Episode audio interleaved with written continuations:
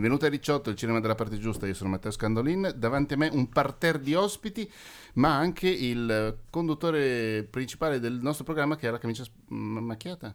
No, sono peli di gatto. Peli di gatto perché i nostri tecnici del suono sono da qualche parte qua intorno.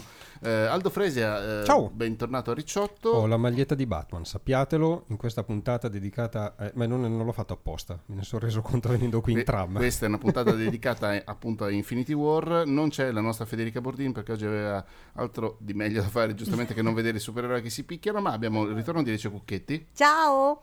E il ritorno attesissimo, era proprio cioè, il cliffhanger che mancava. Da tempo. Andrea Carlo Ripamonti. Ciao a tutti. Oi. Oh, di ben rivisti. Di solito sei in team con Claudio Serena, ma questa volta abbiamo fatto un mix, un, un team up diverso. Esatto. Un team up diverso. E si parla di supereroi e di fumetti, quindi i nerd sono da questa parte, Andrea e io, anche se Andrea ne sa estremamente più di me, e di là sono gli ignoranti, Aldo e Alice. Giusto. Ma... E abbiamo tutti visto il film. Abbiamo tutti visto questo, il film, tutti in lingua originale. Sì. sì confermo. Sì. E eh, un paio anche in lingua italiana. Esatto. All'anteprima. Nel senso che c'è chi l'ha visto più volte. Esatto. Tutti. Tutti. No, io una. io una volta. l'unico sfigato. No, che tu? Una volta, una volta sola. Però volta la sala energia di Melzo, quindi vale eh per tre. Ebbene esatto. sì. Vale per 20. Eh, ricordo che ci trovate su QWERTY.it, ci trovate su iTunes, su Spreaker. Oggi è uscita la puntata di pilota bellissima.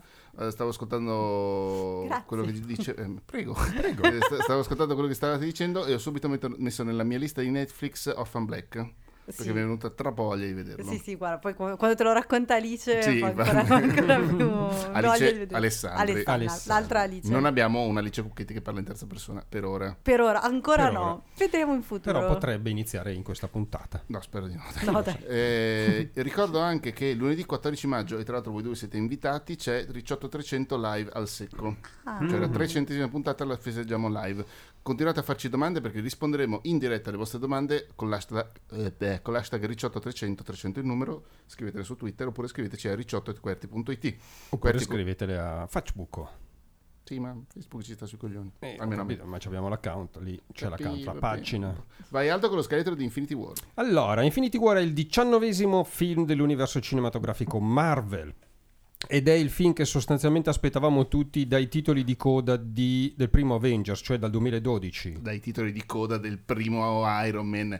Io Poi sapevo già no, che andava già sapevi vacche. che andava vacche, già sapevi così. Beh, alla fine il primo Avengers eh, si vede un uomo che ha cambiato colore negli anni, se non ricordo male, era blu primo, alla fine del primo Avengers. Ho questa no. memoria adesso. Vabbè. No, era comunque violaceo. Era violaceo. Grigio violaceo, ah, va sì. bene.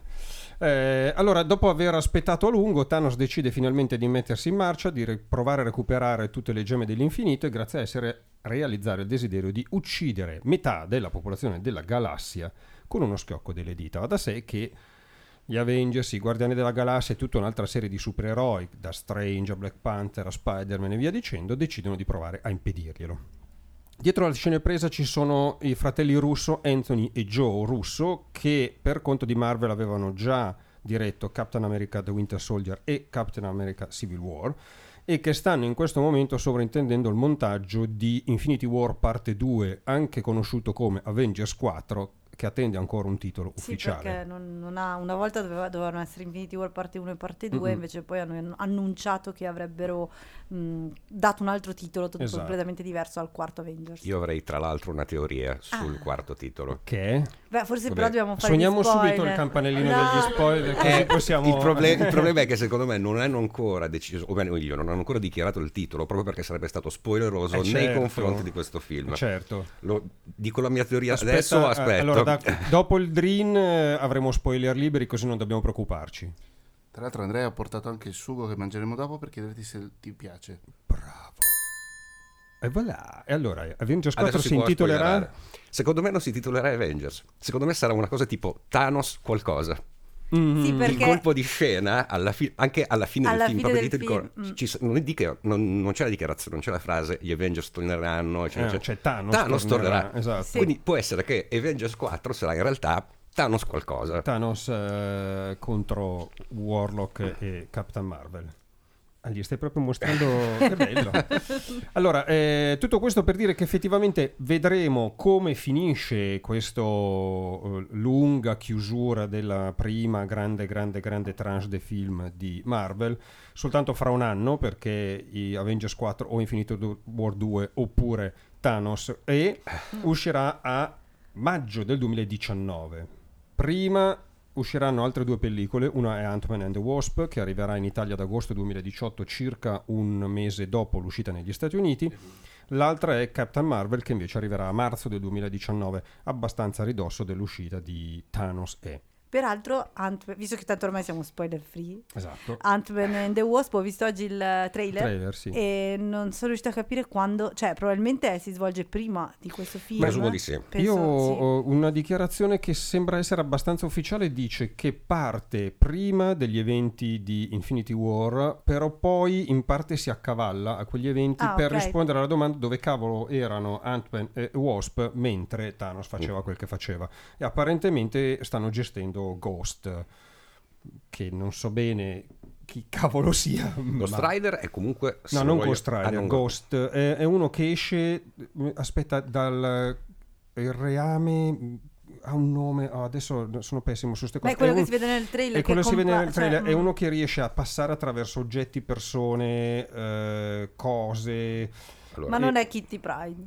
Non Questo era ti- anche comunque uno dei poteri di visione, mm, Ah, no, di eh. fasare il- la propria massa in modo da poter No, attraversare gli eh, oggetti. sembra una cosa simile. Lui arriva da un qualche tipo di reame dove, se non ho capito male, è stato buttato fuori da Hank Pym. eh, boh, ma, ma non so. Non Ok, so. devo recuperare queste informazioni. Questo- da qua si vede la nostra totale ignoranza sui fumetti. Eh, eh, ho letto altri fumetti. E Matteo mi ha, mi ha posto in mano Eh, il certo. guanto dell'infinito da cui è tratto fumetto. il fumetto da cui è tratto Infinity War, giusto per eh, rendermi edotta. Lo, lo leggo Dovrei poi. leggerlo immediatamente. Lo leggo dopo la puntata. Tutte le pagine. Ed ed è il bel Claudio quello.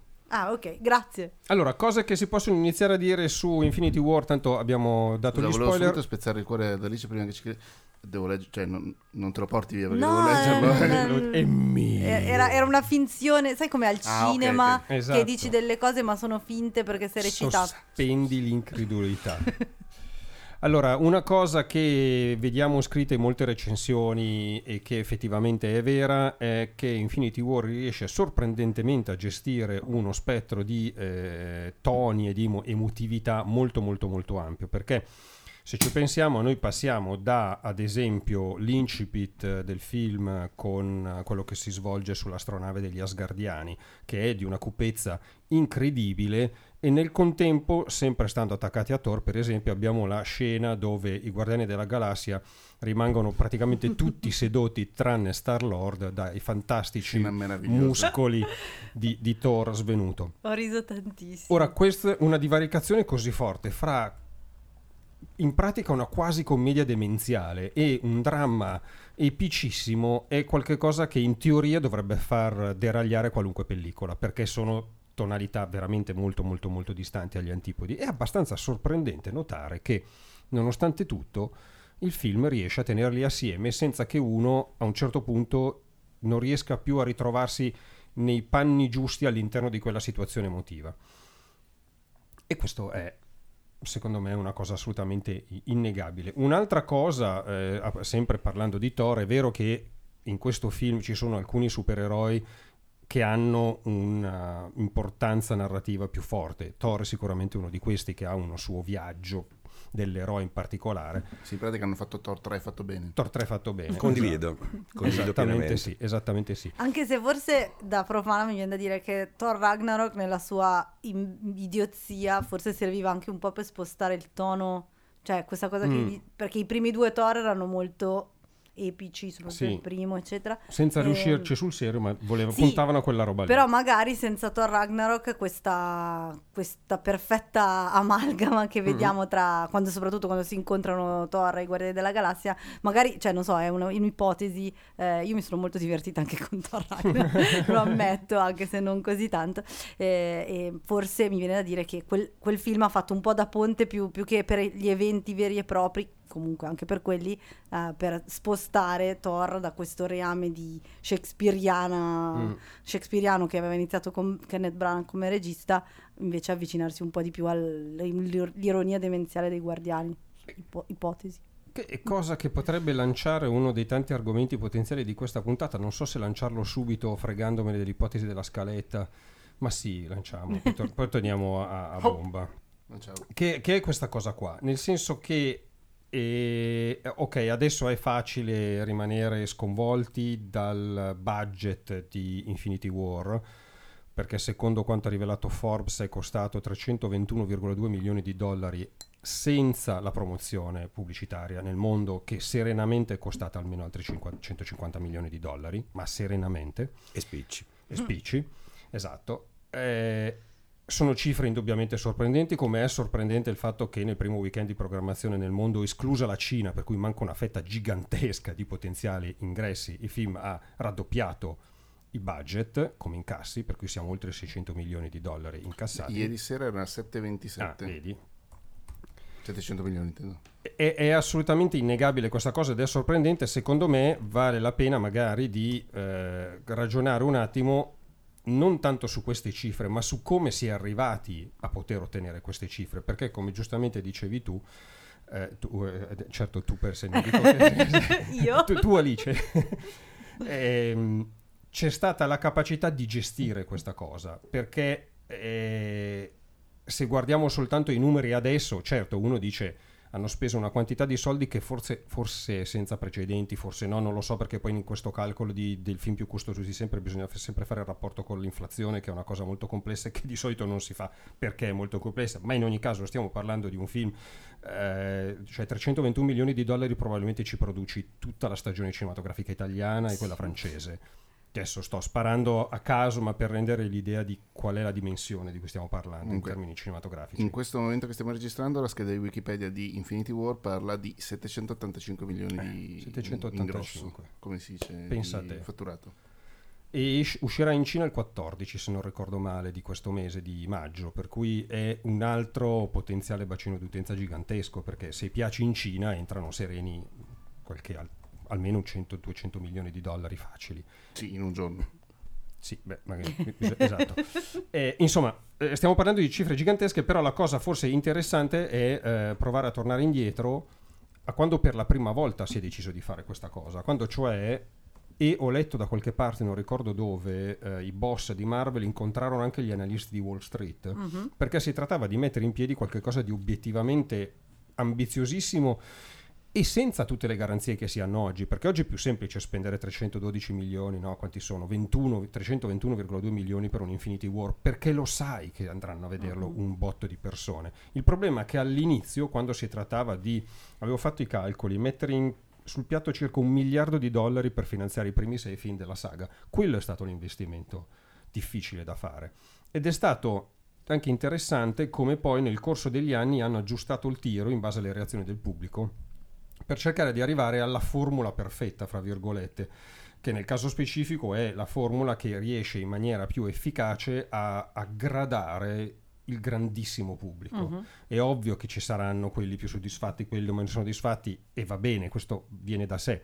Però in linea di massima, se parliamo di grande pubblico, quelli di Marvel hanno identificato la formula giusta che in questo momento funziona a livello Anche cinematografico. perché se spendi 320 milioni di dollari poi per forza devi fare un film, quello che si dice film dei quattro quadranti, no? Quello per cui vanno certo. a vederlo tutti, cioè bambini, eh, adulti, maschi femmine, tutti quanti, se no non... Se posso aggiungere Aggiungi, un dettaglio, secondo aggiungi. me ha influito in questo senso anche l'acquisizione da parte di Disney. Cioè il Mm. fatto Mm. che comunque Marvel, proprio in quegli anni, se non Sì. ricordo male era il 2010, quindi poco dopo l'inizio, l'inizio della saga dell'universo cinematic, eh, Disney appunto ha acquisito Marvel. Questo sicuramente ha ulteriormente condizionato l'organizzazione, mettiamola Certo. così. E anche il fatto che comunque Iron Man, il primo, già il primo Iron Man era andato benissimo, ha avuto Sì. un successo pazzesco. E non- anche lì non era così scontato perché non tutti i supereroi, soprattutto anche dieci anni fa, e tutti i supereroi avevano questo successo. Ah no, certo, quello è verissimo.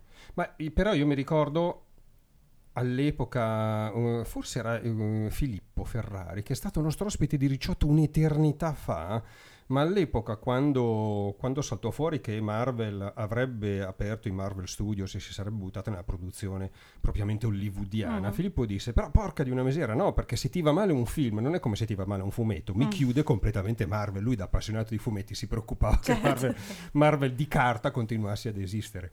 All'epoca non era fatta scontata questa Mm, cosa qua. No, E il, ad esempio il cambio di tono di Thor eh, a cui facevi riferimento tu Alice mh, si inserisce in questa sorta di continuo lavoro di cer- un colpo al cerchio, un colpo alla botte per cercare di trovare la giusta cosa. Devo dire che sono guard- andato a guardare con più attenzione perché io da vecchio europeo cinico, eh, come dire, accolgo con meno favore le virate super demenziali mh, dell'universo Marvel, magari fatti benissimo come nel caso del primo Guardiani della Galassia, fatte meno bene in altre situazioni. Ho, ho visto però, almeno stando ai dati che raccoglie Wikipedia, che due quinti circa degli incassi globali di tutto l'universo cinematografico Marvel arrivano dal Nord America, per cui Stati Uniti e Canada. Mm-hmm. E a questo punto il loro pubblico sì. è quello che ha molta più voce in capitolo di quanto possa averlo, non dico io naturalmente, ma il pubblico europeo, mettiamolo in questi termini. Per cui anche un'eventuale relativa soddisfazione ri, rispetto a certe svolte, rispetto al fatto che ad esempio una cosa ambiziosa come era stata dal punto di vista narrativo il uh, The Winter Soldier, il mm-hmm. Capitan America, che metteva dentro anche un discorso sull'oggi, sulla paranoia, il controllo, bla, che a me era piaciuto molto sì, e sì. se non ricordo male nella lettura delle varie recensioni non era dispiaciuto in generale alla critica cinematografica europea, quel tipo di cosa è stato abbastanza abbandonato in linea di massima. Beh, anche Civil War secondo me aveva delle letture politiche soprattutto anche, ribadisco che io non, non sono un'esperta di fumetti, però eh, quando è uscito Civil War avevo mh, visto che era politico come i fumetti, ma in modo mm-hmm. diverso. Cioè, sì. era stato riadattato, secondo me, a seconda, da quello che potevo capire io, ripeto, da non lettrice di fumetti, ci tengo a dirlo perché ehm, mi era sembrato molto interessante come sia i fumetti sia il film erano molto politici, ma in modo diverso, quasi non dico quasi ribaltando le due posizioni perché forse non è così, però in un certo senso adattandosi alla, al, al, periodo in cui, cioè molto semplicemente i fumetti erano post guerra, durante la guerra del Golfo eccetera, mm-hmm. mentre Civil War è cos'è due anni fa, tre anni fa, ho perso già il conto. Quel, quella roba lì. E, sì. e ne, quindi... Ne escono tre all'anno. I, film, sì. Cioè. E quindi cambia, cioè giustamente adattandosi al, al, contesto in cui esce. Noi non abbiamo fatto una puntata sul film perché tu non hai ritenuto di non avere niente da dire, però Black Panther, eh, anche da quello sì, che ho letto, sì. devo ancora vederlo, sono molto curioso, c'è tutto un discorso di eh, riconoscimento di una cultura minoritaria, tra, tra mille virgolette, americana. Sì, Black Panther credo che sia il film che eh, più come dire, più localizzato, cioè nel senso è proprio il film, almeno io ho notato anche leggendo recensioni italiane e parlando con critici italiani e leggendo tante recensioni americane, è un film che in America ha un senso e fuori dall'America ne ha, non, non è che ne ha un altro, però eh, ho visto che è difficile per gli italiani capire eh, come mai, gli italiani e gli europei in generale, come mai in America è, con, è considerato un film così dirompente, mentre qua Beh. comunque è un, è un film, suspe- poi adesso ognuno di noi ha il suo parere no, sul eh. film, a me è abbastanza piaciuto, però nel senso mi è sembrato un film,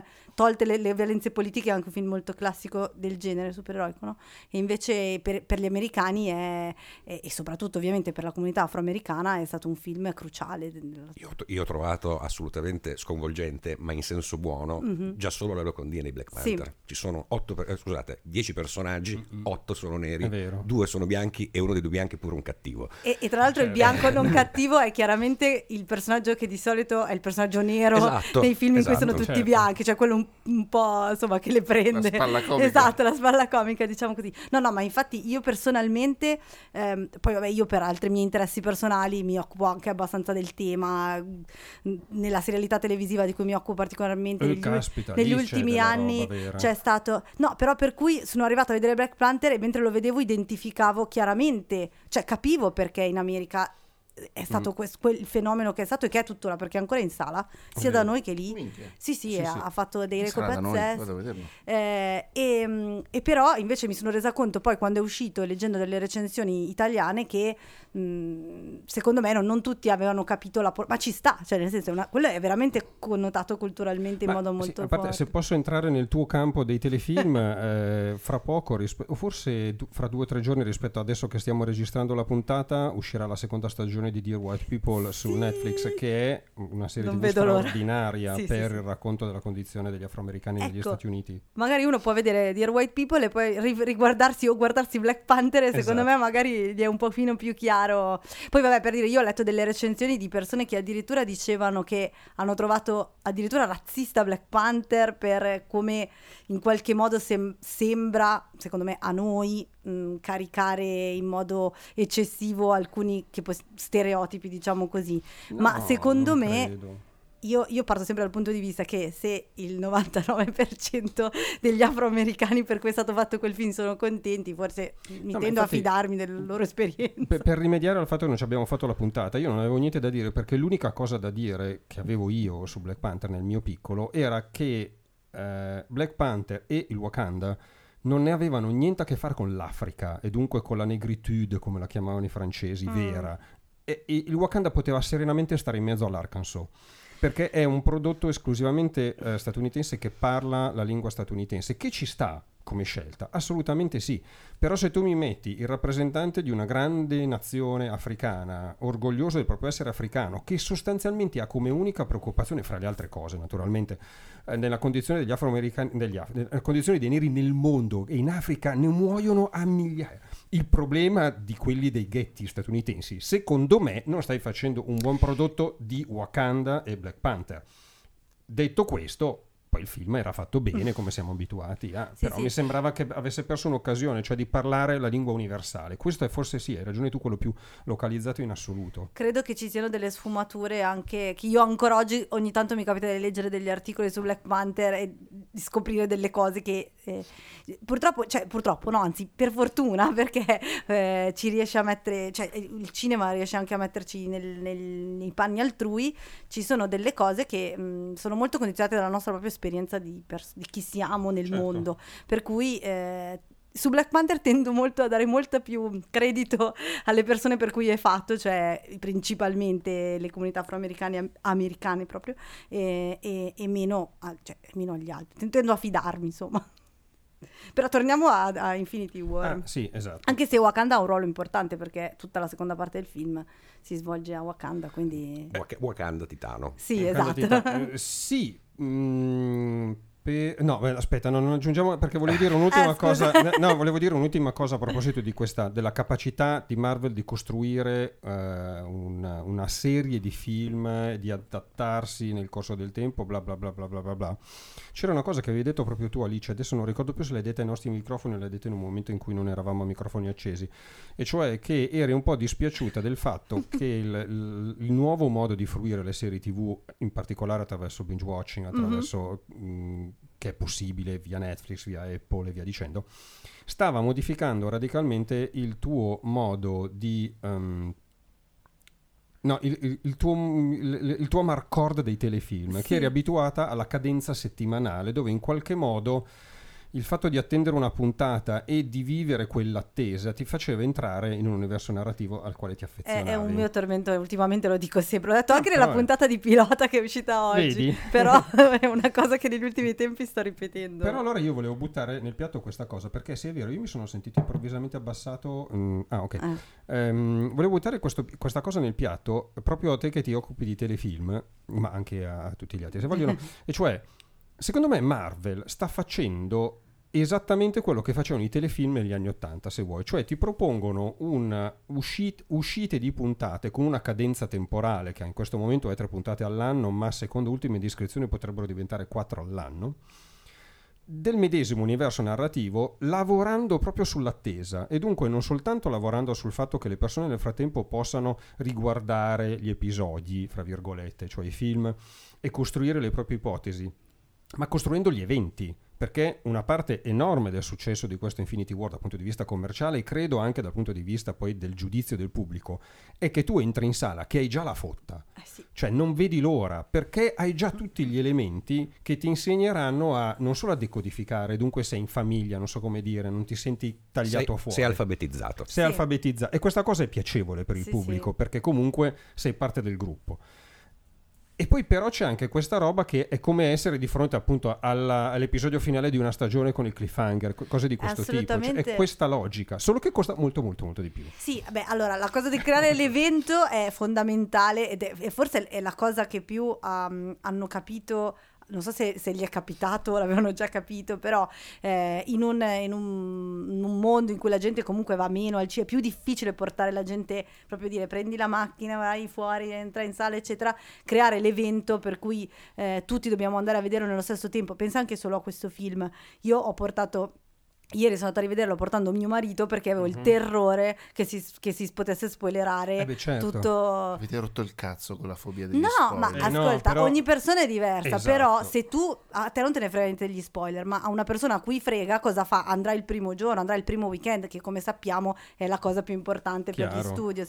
Per cui Perché cre- poi crea l'evento Esatto, ulteriore, cioè è- ci è sta una roba andando un sacco di che gente. si A autoalimenta. nessuno dovrebbero importare gli spoiler. Io Eh, devo dirti che nessuno. in questo caso specifico a me Nessuno. importa. Eh, però in un mondo di, di comunicazione visiva, cioè quando ero vecchio io, bastava non leggere certe cose. Quando io. ero giovane io, cioè, Beh, sono- vabbè, però ha senso che senso lo stesso. Quando Stavo ero per chiederti se è la sindrome di, Benjamin- di Benjamin. Assolut- Eh sì. Esattamente. Cioè, all'epoca bastava non leggere certi articoli. Adesso che viviamo nel mondo della comunicazione visiva, Aspetta, uno ti mette gif. la foto di Spider-Man e, e sopra scritto RIP e tu non hai Eh tempo sì. materiale per evitare No, quella certo. roba lì. Cioè, automaticamente ti viene cancellato un pezzo. Però quello che dicevi tu è assolutamente vero, cioè tutto l'universo cinemat- cinematografico Marvel è, è molto debitore del- della serialità, del linguaggio della serialità, Mm. Eh, beh, un po' perché viene dai fumetti che è un linguaggio seriale, Certo. però ehm, il cliffhanger, eh, cioè il- certe, certe cose del linguaggio seriale sono entrate nei- nel- in questo universo, non è un caso che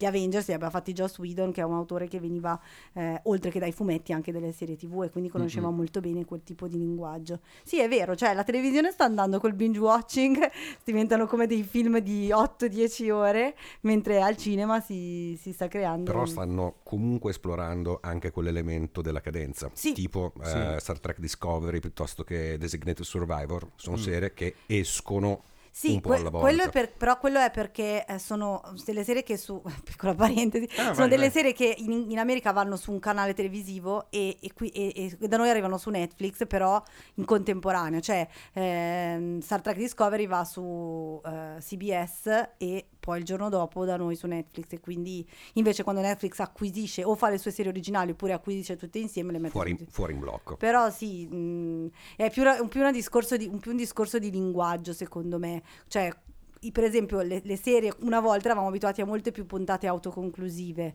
o a puntate in cui magari la trama orizzontale avanzava più lentamente oppure Mhm. magari pensa, non so, a X-Files in cui ci sono un sacco di puntate autoconclusive e poi c'è la puntata in cui succedono tutte le cose. Invece Le oggi... cosiddette puntate della mitologia. Esatto, Mitologia. perché era un modo diverso proprio di fruizione. Invece oggi si tende a fare anche le, le serie che vanno su HBO, per esempio, che vanno una puntata a settimana, però sono già un po' concepite come un, una un miniserie, respiro un esatto, che tu sì. comunque puoi vederti anche tutte insieme, eccetera. Sta, sta cambiando anche il linguaggio ed è vero che c'è questa inversione, cioè il linguaggio televisivo sta prendendo delle cose del linguaggio cinematografico e il linguaggio cinematografico, ma ormai da anni sta prendendo cose del linguaggio televisivo perché ormai è tutto basato su sequel, sidequel, Mm. addirittura ho scoperto questa parola, Il lo- sidequel. il sidequel. Che è? Io una volta avevo inventato Inquel. Inquel. Il sidequel ho scoperto che è per esempio mh, Born Legacy, Ok. Ah, Cioè, certo, sì. certo. è sempre Eh, lo stesso certo. universo ma non è lo stesso protagonista, però sidequel, vabbè. Vabbè, Dio buono. Vabbè, mamma mia. All- allora, Torniamo ai nostri per amici tornare ai nostri amici supereroi, eh, a proposito di- del fatto che arriviamo in sale educati, a proposito del fatto che si segue una logica della eh, serialità eh, televisiva, soprattutto con le trame orizzontali, naturalmente perché non siamo di fronte ai telefilm di un tempo, quelli che avevano solo trame verticali, e dunque potevi vedere il primo episodio come il ventesimo ed erano tutti ed erano intercambiabili. Succede che so, con la signora in giallo, Wow. con Magnum PI, quella roba lì. No, qui eh, sostanzialmente e è tra l'altro hai citato due che, che hanno il crossover come È vero. Eh, è vero. C'è un crossover. Mamma mia. Beh, eh, in questo caso è consigliabile ovviamente arrivare in sala avendo visto la gran parte dei film dell'universo cinematografico Marvel perché in linea di massima ed è la cosa che ci riporta a una delle ragioni della riuscita del- di questo film, si diceva prima che riesce a gestire i cambi di eh, tono emotivo in maniera efficace nonostante siano toni emotivi veramente lontanissimi fra di loro. Un'altra cosa che fa, nonostante ci siano supereroi con un arco narrativo più strutturato, vedi Thor, è di riuscire in qualche modo a eh, rendere giustizia a tutti i supereroi che sono in campo e siccome si calcolano a decine è una bella cosa. 24. Eh, in alcuni casi magari le cose sono ridotte al minimo, per esempio eh, ho trovato bello l'incontro fra la Romanoff e, ehm, e il, il dottore che diventa Hulk, si chi- Bruce Banner. Bruce Banner, eh, va bene. Eh, che, è, che è una cosa ridotta a un niente, è ridotta ad uno sguardo fra i due, però dice tutto a chi ha assistito alle- ai film precedenti di quello che è il rapporto che loro due hanno costruito e di quanto deve aver pesato ad entrambi la distanza. C'è da dire che in quel momento, più che per le scelte di regia dei fratelli Russo, la scena funziona perché Mark Ruffalo e eh, Scarlett Johansson recitano bene e dunque danno un senso a quello sguardo. Però questo è un altro grande, secondo me, punto di forza dell'universo cinematografico Ah, Marvel. cioè, ha un cast che è pazzesco. Che è pazzesco. Non, non hanno preso dagli Cioè, scalzacani. io mi ricordo che sono stata a vedere Doctor Strange, che peraltro mi ha divertito tantissimo perché è un grande Marvel di drogarsi, per usare un termine ormai sdoganato, ehm, in cui ci sono attori da Oscar praticamente. Tilda Swinton, a parte Benedict Cumberbatch, che secondo me è un grandissimo attore, però Ah, certo. Tilda Swinton, e adesso non mi ricordo più, comunque mi ric- e Chiwetel Ejiofor che ha vinto anche lui un Oscar, cioè Sì, sì. eh, era, era un cast che poteva tranquillamente andare in una di quelle produzioni che proprio dei, dei film, dei film da Oscar e invece era invece no, non, non è, più un'opposizione, questa è un'altra cosa bella del- dell'universo. Marvel. E per la cronaca, eh, Brie Larson, che Sì. ha vinto Ah, un certo. Oscar, sarà la Capitan Marvel del, È vero. del- non nel prossimo film, ma quello Beh, quello Di successivo. cui poi io successivo. voglio che voi mh, nerd di fumetti mi parliate perché non so niente, cioè ho Ma- riconosciuto il logo alla fine ma... mh, E già l'hai più di- riconosciuto, io no. Sì, perché faccio questo lavoro e quindi Eh, mi no, tocca vedere delle ma foto. anche io faccio questo lavoro, però quando attorno a me ho sentito oh sì, eh", la prima volta che l'ho visto, a un certo punto ho detto anche io oh sì, eh", per non essere da meno, ma non sapevo, stavo mentendo spudoratamente, perché non ho quella conoscenza enciclopedica. Sempre, sempre sugli attori, mi viene da dire che eh, quando lo abbiamo conosciuto che faceva la torcia umana nei- nella prima versione Mhm. cinematografica degli anni 2000 dei Fantasy G4, eh, Chris Evans. Chris Grazie, Evans. Chris Evans poteva benissimo andare a fare i fruttivendolo per quel che Sì. però poi cazzo ha trovato veramente una cifra Il mio cap preferito, Eh sì. ma anche Mm. perché se devo pensare ai cap No, cinematografici, il meglio è meglio- pensarci. È un disastro. Tra l'altro ho appena realizzato che entrambi gli attori che hanno fatto la torcia umana adesso sono, dei, sono sono nell'universo cinema perché anche Michael Sì. B. Jordan che ha fatto la torcia umana No, in... e adesso cos'è? è, il è il cattivo, Era il cattivo di di, Black Black Panther. Sì, Ah, quello Eh, che no, aveva una cicatrice per ogni persona uccisa, ma posizionata in modo esteticamente ineccepibile, Vengo così de- da essere fichissima. Vengo derisa, Eh. vengo derisa da Aldo perché gli ho, gli ho confessato che No, c'è ma- una scena in Black Panther in cui il cattivo mostra tutte le cicatrici sui suoi pettorali e io ero abbastanza interessata a quella scena in particolare.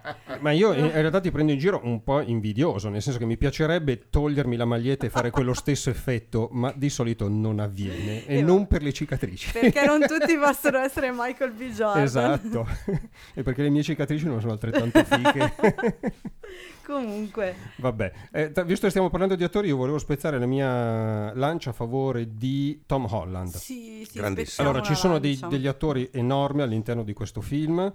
Eh, secondo me Tom Holland è quello che fa il lavoro migliore in assoluto e chiamo a testimone di questa cosa il momento in cui ehm, Tony Stark, eh, battezzandolo come se fosse un vecchio cavaliere medioevale, gli dice: Vabbè, benvenuto negli Avengers. E c'è un primo piano di eh, Tom Holland in quel momento dove lui, in, in un giro di un secondo, Sì. alterna un'espressione del tipo: Che figata sono gli Avengers! Ah, oh porca vacca, però questa situazione è, è terrificante. E quella roba lì la fa solo un grande attore. Tra- Gli altri guardano fisso e sperano che la musica inserisca del significato dietro uno sguardo vuoto. Lì, senza sguardo, senza niente, tu hai capito esattamente che cosa, almeno io sì, ma credo che sia comune, esattamente cosa passava nella testa del personaggio. Ed è una roba difficile da fare. Tra l'altro, quando lo vedi la seconda volta e sai la fine, quella scena, cioè, proprio- è proprio un coltello nel cuore che ti. Eh, sì. viene rigirato dentro. Vabbè, parliamo di Thanos. Perché, eh, perché a questo punto cioè, eh, eh, ci sono tutta una serie di personaggi noti, bla bla bla, ma c'è il grande cattivo. Finalmente. Finalmente, che aspettavamo da tempo, anche lui. Io in, in svariate puntate di Ricciotto dedicate all'universo cinematografico Marvel dicevo che Thanos era in vacanza assieme ai White Walkers di The Game of Thrones, che vengono annunciati a un certo punto, poi fanno un giro, la prendono alla larga no? e fanno trascorrere da una parte stagioni intere, dall'altra interi anni di film, prima di decidere di fare la mossa che stavano per fare un attimo prima. Però detto questo, quando finalmente arriva Thanos, Thanos è fico, veramente molto fico. Eh, a me è venuto in mente mh, mentre guardavo la prima volta il film, dopo parleremo della nostra prima visione Alice perché è Sì. divertente sputtanare Disney. Eh, Secondo me ci- sul giro non c'entra niente. Beh, non lo so, però non vedremo. lo sappiamo, non lo sapremo mai. Però. In ogni caso a me è venuto in mente di Amazing Spider-Man dove Lizard decideva... Quello con il cane maledetto di... Eh, Andrew Garfield. Andrew Garfield. Garfield, esatto, dove Lizard decideva, cioè il dottor Connors, decideva sostanzialmente di sterminare l'umanità, che più o meno è l'obiettivo di Thanos su larga scala, perché gli rugava tanto il cazzo di avere un braccio in meno. Che non so che cos'è stato questo rumore che è entrato, un gatto. Forse è un Vabbè. gatto. Che era la, una- la solita motivazione del cattivo che faceva overreacting, come dire, oh mi hai attraversato la strada, allora distruggerò tutti gli automobilisti. Non regge. Ah, Thanos finalmente è un cavolo di cattivo che potrebbe essere paragonato, capito, a Darth Vader. O ad Perché- Adolf Hitler. Adolf Hitler. o ad Adolf Hitler. Esatto, cioè eh, eh, Ah, da- Adolf Hitler. Darth Darth Vader. Vader. Cioè è un cattivo a cui si riconosce, senza dire che non è cattivo, ma si riconosce la grandezza della cattiveria. E il fatto che assieme ad azioni ovviamente discutibilissime ci può essere una- un giganteggiare nel male, fra virgolette. Secondo me non è cattivo. Io, io penso... Lui è convinto di essere un eroe, scusami. Sì, lui no, è no, convinto vai. di essere un eroe. Lui è per un- questo che facevo l'esempio con Adolf Hitler. E sono sempre i cattivi che funzionano meglio, quelli Esatto. che mm, no, non quelli che Esatto. oh, io sono cattivo, ma quelli che invece sono convinti di essere gli eroi della storia. E tra l'altro, se posso, poi ti lascio, Vai, ti vai. lascio- vi lascio tutti parlare. Ma mm, io ho trovato mol- veramente una delle cose più riuscite di questo film, che a livello spettacolare, fantastico, eccetera, eccetera, proprio della sceneggiatura, eh, che nel rendere in realtà Thanos il vero protagonista di questo film, Mhm. perché lui è il protagonista, Assolutamente. so- certificato dal fatto che, come dice eh, Andrea, Andrea. eh, scusa, perché ho paura di dire un nome sbagliato, come spesso mi capita di fare. Come Non dice ti And- preoccupare Giovanna. Esatto. Ma Come non si dice- chiama Giovanni, Barbara. Ah, Scusa, scusa. Come dice Andrea, probabilmente ma potrebbe essere lui il titolare del prossimo film, anche alla fine del film viene fuori scritto Thanos tornerà, non gli Avengers. Panam, panam, panam. Eh, Scusate. Però, eh, secondo me, la cosa geniale è che gli, sceneggia- gli sceneggiatori hanno, mh, hanno un po' trovato la quadra di questo dover tenere insieme 24 supereroi, perché sono, sono 24 quelli che vediamo in questo film, e tra l'altro ce ne sono due, c'è Occhio di Falco In e vacanza, Ant-Man, che sì. non vedo. Ehm, rend- capendo che quale, quale poteva essere la quadra di sceneggiatura, rendere non il, il protagonista il cattivo. Poi, come dicevi tu, tu- tutti no, ma alcuni dei supereroi hanno il loro arco. Thor, eh, Iron Man, anche Spider-Man nel suo piccolo arco, quello, Mhm. è quello lì, no? Ehm, però in realtà il vero protagonista del film è Thanos e, e questa cosa è, mh, riesce anche in questo modo ad equilibrare cosa che particolarmente interessa a Thanos, l'equilibrio, a trovare un equilibrio in tutta la, la Mm. trama mh, del film, perché ehm, secondo me Thanos mette in crisi l'idea stessa di cosa vuol dire essere un eroe, nel senso che lui a un certo punto diventa onnipotente, Mm, mh, alla fine del film, certo. e il- con la sua onnipotenza decide di sterminare metà della galassia. Mentre gli eroi, i supereroi, i nostri amici supereroi, non sono onnipotenti, sono molto potenti, ma non onnipotenti. E cosa decidono di fare? Una cosa che stupida e probabilmente inutile, cercare di salvare tutti. Chi, chi può mai riuscirci? Però è, è- è quello che li distingue come eroi. Come supereroi ed eroi, è la differenza di Thanos che è convinto di essere un eroe, però rimane un villain secondo me. Mhm. Ehm, e, e- quindi questa cosa è un discorso anche etico interessante, non so come dire. La cosa che certo. dice Cap, no? che dice Capitan America, noi non, eh, non scambiamo vite, è esattamente quello che secondo me ti rende un eroe, cioè che tu decidi con il tuo potere molto grosso, molto piccolo, cioè se sei un supereroe molto grosso, se sei una persona normale molto piccola, scegli di dedicarlo in ogni caso a qualcosa che magari probabilmente è anche persa perché l'universo, come dice Thanos, andrà ad estinguersi perché le risorse finiranno, però tu sei un eroe perché dedichi tutto te stesso a cercare di salvare tutti indifferentemente, eh, persino Visione che potresti Mhm. decidere di eh, subito di distruggere la pietra e invece no perché noi salviamo tutti e questo che ti rende un eroe a differenza di Thanos che è onnipotente io non so come funzionano queste pietre magari con l'onnipotenza potevi qualche problema nel mondo lo potevi risolvere, non lo so, eh, ipotizzo, non lo so Non come so, con, con l'onnipotenza puoi aumentare esponenzialmente le risorse disponibili, Sì, sì, naturalmente. sì, questa che, cosa- sa- che è il problema che muove tanto. Però io ho letto delle persone che questa cosa, sai, sai quelli che fanno i video, tutto quello che c'è di sbagliato nel Mm. film, no? E ci sono delle persone che hanno evidenziato questa cosa qui, del, che dici tu, no? Potrebbe mm, aumentare le risorse come un errore di sceneggiatura. No, no, non è un errore di sceneggiatura, assolutamente non è fare le pulci, è esattamente quello che distingue, ehm, cioè fa, fa parte di questo processo di mettere in crisi l'idea di eroe su cosa vuol dire essere un eroe, cosa vuol dire essere un supereroe, cosa vuol dire essere un E lui villain. resta un fanatico, nel senso che ha le sue motivazioni e sono anche forti, perché obiettivamente il discorso del fatto che le risorse sono finite rispetto a un, un aumento della popolazione esponenziale è un discorso che tra l'altro è di un'attualità straordinaria. Se posso, è addirittura un discorso politico. È un discorso politico, esatto, la famosa Perché- politica del figlio unico che c'era in Cina, cioè risponde a questo tipo di logica. Vedremo come io no- risponderanno i cinesi a questo film. Perché io- a me non piace quasi mai fare il gioco delle le differenze tra il fumetto e il cinema. Eh sì, no, però è Oh, oh, oh. interessante Però farlo. interessante la- nel questo guanto caso. all'infinito che ho rubato ieri sera a Claudio Serena, che io lessi negli anni, ai primi anni 90 nelle traduzioni di, credo ancora, Star Comics, No, era Play Press, vabbè, comunque era quel periodo. La... E lui, lui è il nostro esperto. No, Eh, no, lui è bravo. La- scoppia. le motivazioni di Thanos era per fare un regalo a morte, Esatto. cioè alla morte Esatto. io stermino metà dell'universo, Esatto. che è una, un, E tra l'altro un'ingenuità succedeva più o meravigliosa. meno, tra l'altro, al- all'inizio, nel- Sì. nella, nella prima metà Perché della, morte era della la sua fidanzata. No, E voleva lui è innamorato del- nei fumetti. Ah, ok. Thanos Perché lui- è innamorato della morte, Se è un vai- nichilista assoluto. Se, lui Bello. va- se vai a leggere la scheda di Wikipedia di Thanos lo definiscono il nichilista assoluto. Bello. Che è strepitosa come roba, Sì, ma sì, al sì. cinema nel 2018 quella roba non la puoi far vedere perché ti ridono dietro. E allora entra in scena la- giustamente un ragionamento su quali sono i problemi, Mm, le Certo. risorse. Come potrebbe affrontarlo uno che è nichilista? Giustamente sterminando. Beh, certo. Ha senso. E tra l'altro lui è convinto di essere assolutamente giusto perché mh, non è che sceglie lui chi vive o Esatto. chi muore. Esatto. Io per un attimo, ragazzi, ve lo confesso, ho sperato che quando lui fa così scomparisse anche lui, perché a quel punto è 50 e 50. È Chi è vero. che lo tiene al, al sicuro? Forse, forse il guanto, non lo so. Però per un certo- a un certo momento ho pensato non sarebbe fighissimo se lui, così convinto di essere imparziale, eh, eh, scomparisse lui stesso facendo, schioccando le dita. Non è successo, No. purtroppo.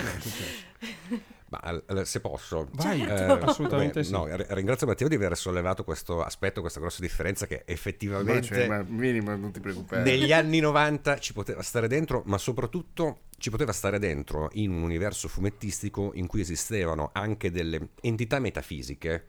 Infinito, morte, eh, i celestiali, tribunale il tribunale vivente, Eon, tutte queste entità cosmiche, per cui poteva essere credibile che un super cattivo, convinto comunque di eh, avere le proprie ragioni, di essere dalla parte della ragione, corteggiasse la morte.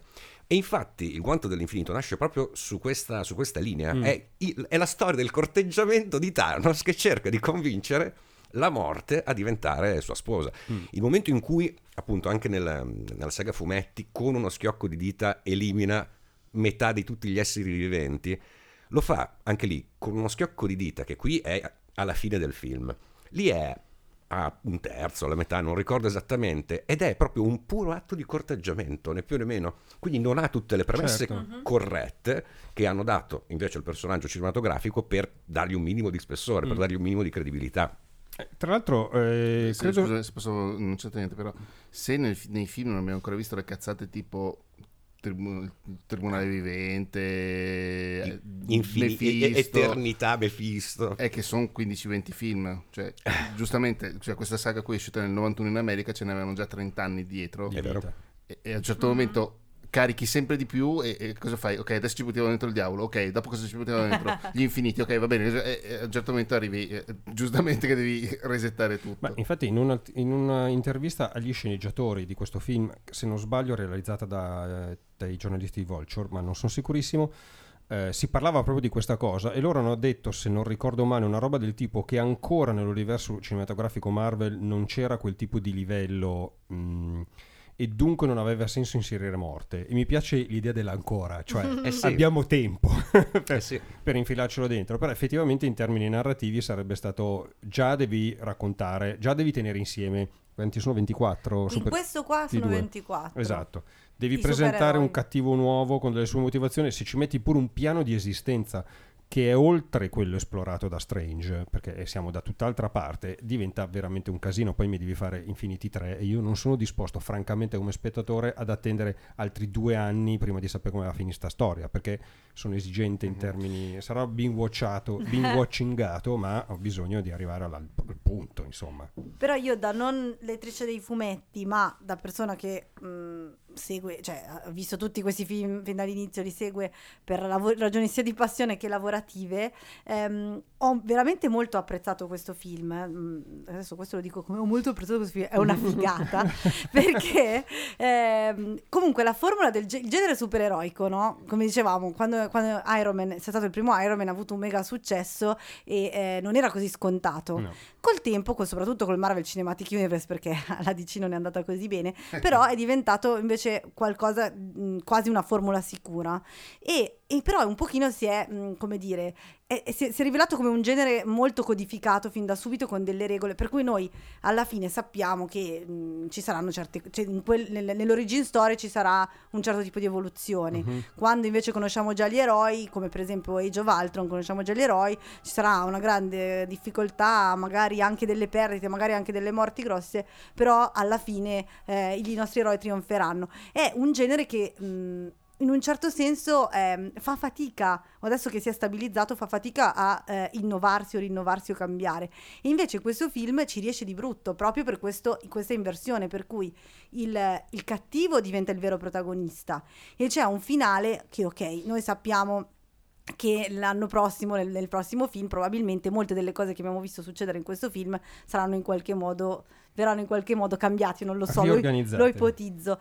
Però l'esperienza, io ieri sono andata a rivederlo eh, e l'esperienza che ho provato di stare in una sala in cui, a parte che alla fine c'erano i bambini che piangevano disperati, perché io, cioè, quando l'ho visto la prima volta in quell'anteprima stampa eh, era un conto, perché ero insieme a dei giornalisti e c'è un, tipo- un certo tipo di reazione, ma quando tu sei in una sala cinematografica, insieme al pubblico normale, tra virgolette, che poi è il pubblico di questi film, perché questi film non sono fatti per noi critici assolutamente, ma sono fatti per tutti, come dicevamo prima, è un altro conto sentire di fianco a te il bambino di otto anni disperato perché Mm-mm. Spider-Man sta morendo dicendo non voglio morire, pre- ti prego Tony, non voglio morire, no Tony no, signor Stark, non voglio morire, signor Stark, cioè è una cosa che ti spezza il cuore e poi si spengono le, cioè si accendono le luci, partono i titoli di coda e la sala è muta Mm. che fissa lo schermo con la bocca aperta e tu senti la presa male che riempie tutta la sala, è qualcosa che io sinceramente, non so, non è che voglio fare dei proclami, ma io non l'ho mai sperimentato così, o meglio, forse l'ho sperimentata quando ho visto Melancolia, però il pubblico è un attimo È diverso. diverso. non so. Eh, prima a microfoni spenti Sì. facevo il riferimento all'effetto eh, Impero colpisce ancora esatto. esatto. e immagino che sia quella cosa lì, cioè ok, eh, eh, Darth Vader è il padre di Luke Skywalker, ha, una mano in meno, Han Solo è Mm. portato via in, un, Certo. in- in un mo- Davvero mi state Davvero, facendo finire il esatto, film così? Così, sì. Cioè, noi possiamo dire è un cliffhanger, lo prende dal linguaggio televisivo, sappiamo che è un tipico modo, però un pubblico mh, normale, che è veramente normale, dico il grande pubblico, che è il pubblico per cui mh, questo film ha successo, perché il grande, il grande successo dei film Marvel è che sono dei blockbuster e quindi sono dei, dei film per tutti, il pubblico normale su, cioè, queste emozioni le prova e, e- e non è, cioè, secondo me è molto coraggioso che abbiano scelto di fare questa cosa qua. Eh, Per eh, quanto noi che siamo esperti possiamo saperlo, possiamo ipotizzarlo, ah, no, io certo. sto già ipotizzando, ovviamente, non ditemi niente perché avete detto i fumetti, io sto già ipotizzando che... Eh, a questo mm, punto è territorio inesplorato. Sì, sì, sì, sì. Però io per dire cosa... Io che vedo tante serie tv, vedo tanti film, dico, ah ok, allora torneranno indietro, risusciteranno questi, questi, quest'altri. Allora, e se hai poi... una certa gemma verde, diciamo che hai svariate possibilità di Beh, agire. io sto già... pia- però per dirti... Io sto già piangendo gli Avengers che moriranno davvero nel prossimo film, Mhm. perché a questo punto, avendo visto un sacco di film, io sono sicura che almeno uno, se non di più, nel prossimo film ci lasciano, e non per finta, per davvero. Per davvero. Se posso aprire un inciso a questo Ma il riguardo? bambino, scusa, il bambino che piange per la morte di Spider-Man non lo sa, Non lo ok? sa, è sa disperato ancora. perché è morto Spider-Man. No, qui vorrei aprire un inciso sul fatto che secondo me la promozione di questo film è stata eccezionale. Mm, vero. Giocata su livelli di marketing e di gossip totalmente imprevedibili. Il primo che mi viene in mente era tutti a calcolare chi dovesse morire in base alla scadenza dei contratti. Sì. Chris, Hemsworth, chi- Chris Hemsworth è in scadenza, Chris Evans è in scadenza, Capitan America morirà, Thor Certo. morirà, eccetera, eccetera. E invece cippalippa. e poi l'altra cosa che ho trovato semplicemente geniale è che i trailer erano farlocchi. Sì. Ci sono Sì. molte inquadrature nei trailer che sono finte. Sì. Cioè, nel senso, l'inquadratura nel film c'è, ma compaiono personaggi che poi in quell'inquadratura non, ci sono. E- Infatti una mia ipotesi è che sta benedetta gemma dell'infinito color verde riporti ad una nuova battaglia in Wakanda, Mhm. però è un'ipotesi naturalmente, dove però gli schieramenti saranno differenti, bla bla bla bla, e poi- per cui per esempio abbiamo Hulk e non Esatto. abbiamo Banner dentro la, la corazza di, di Stark. Sì. Però è un'ipotesi. No, no, ovviamente. anch'io. Infatti, io mi sono ritrovata dopo essere andata all'anteprima a cambiare tutte delle didascalie sul giornale per dire questa è una scena del trailer, non è una scena del film. che se vuoi è un mezzo spoiler, però volevo essere precisa. Eh no, certo, ci vuole. Ma tra l'altro, eh, a proposito di tutte queste cose, volevo appunto ritornare sulla questione bambini di 8 anni. Perché tu Poveri. parli di bambini di 8 anni e a me ha scritto un nostro ascoltatore che si chiama Chris Tridello. Ciao che- Chris, Ciao Chris, che ha Ciao. portato il nostro ascoltatore storico. storico, che ha portato il nipotino di 8 anni a vedere il film e anche lui sconvolto, anche lui dalla morte di Spider-Man. E allora ha Lui dovuto il nipotino. il, il nipotino, e ha dovuto spiegargli allora che in fondo no, non è, non è così perché è- e gli ha raccontato uno dei possibili finali che tirano in ballo Captain Marvel e via dicendo tutto Mhm. quello che succederà per cercare di consolare. Eh, a questo punto allora però eh, io mi ricordo che dopo aver visto La questo mia migliore amica sta parlando ai figli adesso, quindi non Vedi. so come andrà a finire. io dopo averlo visto L'ho credo avvisata con, e via. con te Matteo dicevo eh, secondo me è giusto che i bambini soprattutto quelli contemporanei prendeni- prendano dimestichezza con la morte Mhm. perché è una cosa rispetto alla quale eh, sono tenuti a dis- dalla quale sono tenuti a distanza e tu mi rispondevi sì sarei d'accordo con te se non fosse che il prossimo film li risuscitano tutti ed effettivamente questo un pro- crea un problema di visione non sì, ma tanto secondo me per nel il prossimo pubblico. film qualcun altro muore. Ma sì, No, sì, certo, però, però se qualcun altro muore e tanto eh, non è mai, la morte non è mai definitiva nel mondo dei fumetti, come dice sempre Claudio Serena, allora forse il fatto, mh, forse questi, fi- questi particolari film dell'universo cinematografico Marvel non sono adatti ad un pubblico troppo piccolo, che, che ne dica il divieto della censura. Questo non lo so, anche perché in realtà eh, da quello che cioè il motivo per cui hanno questo grande successo è proprio che i bambini sono Eh, mh, diventano matti. sono dei fan sfegatati di, di alcuni personaggi in particolare e quindi ovviamente c'è anche tutto un giro di merchandising, vabbè lo sappiamo benissimo, cioè, Assolutamente sì. sia gli Avengers che Star Wars sono comunque dei film Po- che poi posso- guadagnano molto di più in, in- in giocattoli Posso e dire una Sì. cosa che non c'entra niente col film? Maledetti bastardi, all'epoca nostra sta roba non c'era. e quanto l'avremmo gadget. Voluta, Ma Andrea? infatti sì. Avresti voluto Cazzo. il gadget. Io sono Porca convinta puttana. Sì, No, ma all'epoca, all'epoca vostra c'erano i gadget. No. no, no, ha No. iniziato, Non- ha non di iniziato- questo livello. no, non di questo livello, ma ha iniziato Guerre livello. Stellari. eh. Grazie. Sì. No, no, ma non Quando in la Italia. colonna non sonora- in Italia, non avevamo i costumi a carnevale. Ah no, certo. Non avevamo gli zaini, qualcosina forse nei- alla fine degli anni 90 perché c'era la serie animata, mi ricordo. Sì, di Spider-Man. Non c'era un cazzo di niente. E adesso c'è I maledetti bastardi, Sì, sì, anch'io ogni Vabbè, tanto lo eh, penso. ragazzini di merda. Cioè, da un lato io penso che la generazione mia, ehm, o forse anche un pochino più grandi di me, cioè quelli nati alla fine degli anni 70, Mm. gli anni 80 sono stati, per essere un bambino negli anni 80 era la figata totale, io credo. Io da- ero, ero una bambina negli anni 80 ma ero troppo piccola, cioè diciamo che ho iniziato ad avere coscienza di me agli ott- nell'88, esatto. così. Ehm, però oggi effettivamente, cioè tutte queste cose qua dei fumetti, cioè mi rendo conto che non c'era niente a- fino, fino a qualche anno fa e se tu eri un appassionato era una roba che dovevi coltivarti nella nicchia, magari tra pochi eccetera, invece adesso è il mainstream. Allora, io Però sono io voglio dire- a Mestre, a Vene- sono dovuto andare a Venezia, alla libreria Solaris 2 che non esiste più, eh, a comprare la guida alla Next Generation che non so più dove ho messo, Mm. in inglese, e con mia madre che mi diceva, "Ah, ma tu che sei insegnante inglese adesso me la leggi, me la traduci? No, tieni il dizionario, divertiti. Eh certo, Ah, da, ok. bra- da Bra- brava, no, bra- brava, da brava. insegnante. infatti- Io appoggio la mamma. Assolutamente. giusto. Manipolo con re- relativa leggerezza l'inglese oggi, però eh, andavo a Venezia, cioè mi facevo quei chilometri in più. Oggi a Mestre sono i più grossi negozi di fumetti del nord Italia. Mannaggia, a- Ma loro eh, Per cui dici è giusto che il bambino di 8 anni soffra! venga... soffra perché così si addebita. Però è vero che comunque negli ultimi anni con questa ossessione del eh, PG3, cioè dei, dei vari divieti, di quello che si può far vedere, quello che non si può far vedere, che in un certo modo ha penalizzato da un certo punto di vista anche questi film, perché Certo. quanti alieni che non sono umani, cioè nel senso non so nei fumetti, ma immagino che nei fumetti ogni tanto ci siano dei morti, non c'è, so. c- beh, c'è un'eccezione in questo caso però è Fox, che sono Sì. Deadpool e, e Sì. l'ultimo Wolverine. No, certo, infatti... È quello- un'eccezione importante. Però quelli sono film per adulti. Cioè, Sì, quelli mh, sono- nascono hanno- per essere per adulti. Però mh, io penso, per esempio, quando ho visto Age of Ultron, che peraltro sono una delle poche persone al mondo, A cui è pare, piaciuto. a cui è piaciuto. No, no, anche a me, anche a me. Ah, bene, bene, bene. Vabbè, sono l'unica. sono minoranza Aldo sei io. minoranza, esatto. È vero. Però lì, voglio dire, si sentiva, mentre nel primo Avengers, ok, arrivano questi alieni, ok, e, e nel sec- in questo secondo, in Age of Ultron, sono dei robot, cioè sembrano tutti del- degli- delle scuse, perché così gli supereroi e i supereroi possono ammazzare un sacco di esseri che non sono umani perché devono vederlo i bambini e così non si traumatizzano,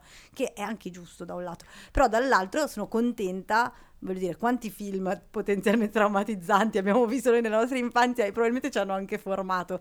Quindi Sì, secondo me è però non bambino... erano per noi. Io mi ricordo che sono stato molto Beh. traumatizzato quando, contravvenendo ovviamente le I Goonies se eri indicazioni... piccolo ti cagavi su. Ed era per bambini, ma era, cioè, dicevano le Mm. parolacce, si vedevano i cazzi, cioè quelli della No, statua. Eh, No, questo no. La statua aveva, c'era tutta quella gag sulla statua. Per- eh no, però nel senso oggi non lo potresti mai fare un Ah, film no, per bambini certo, con una no. gag del genere.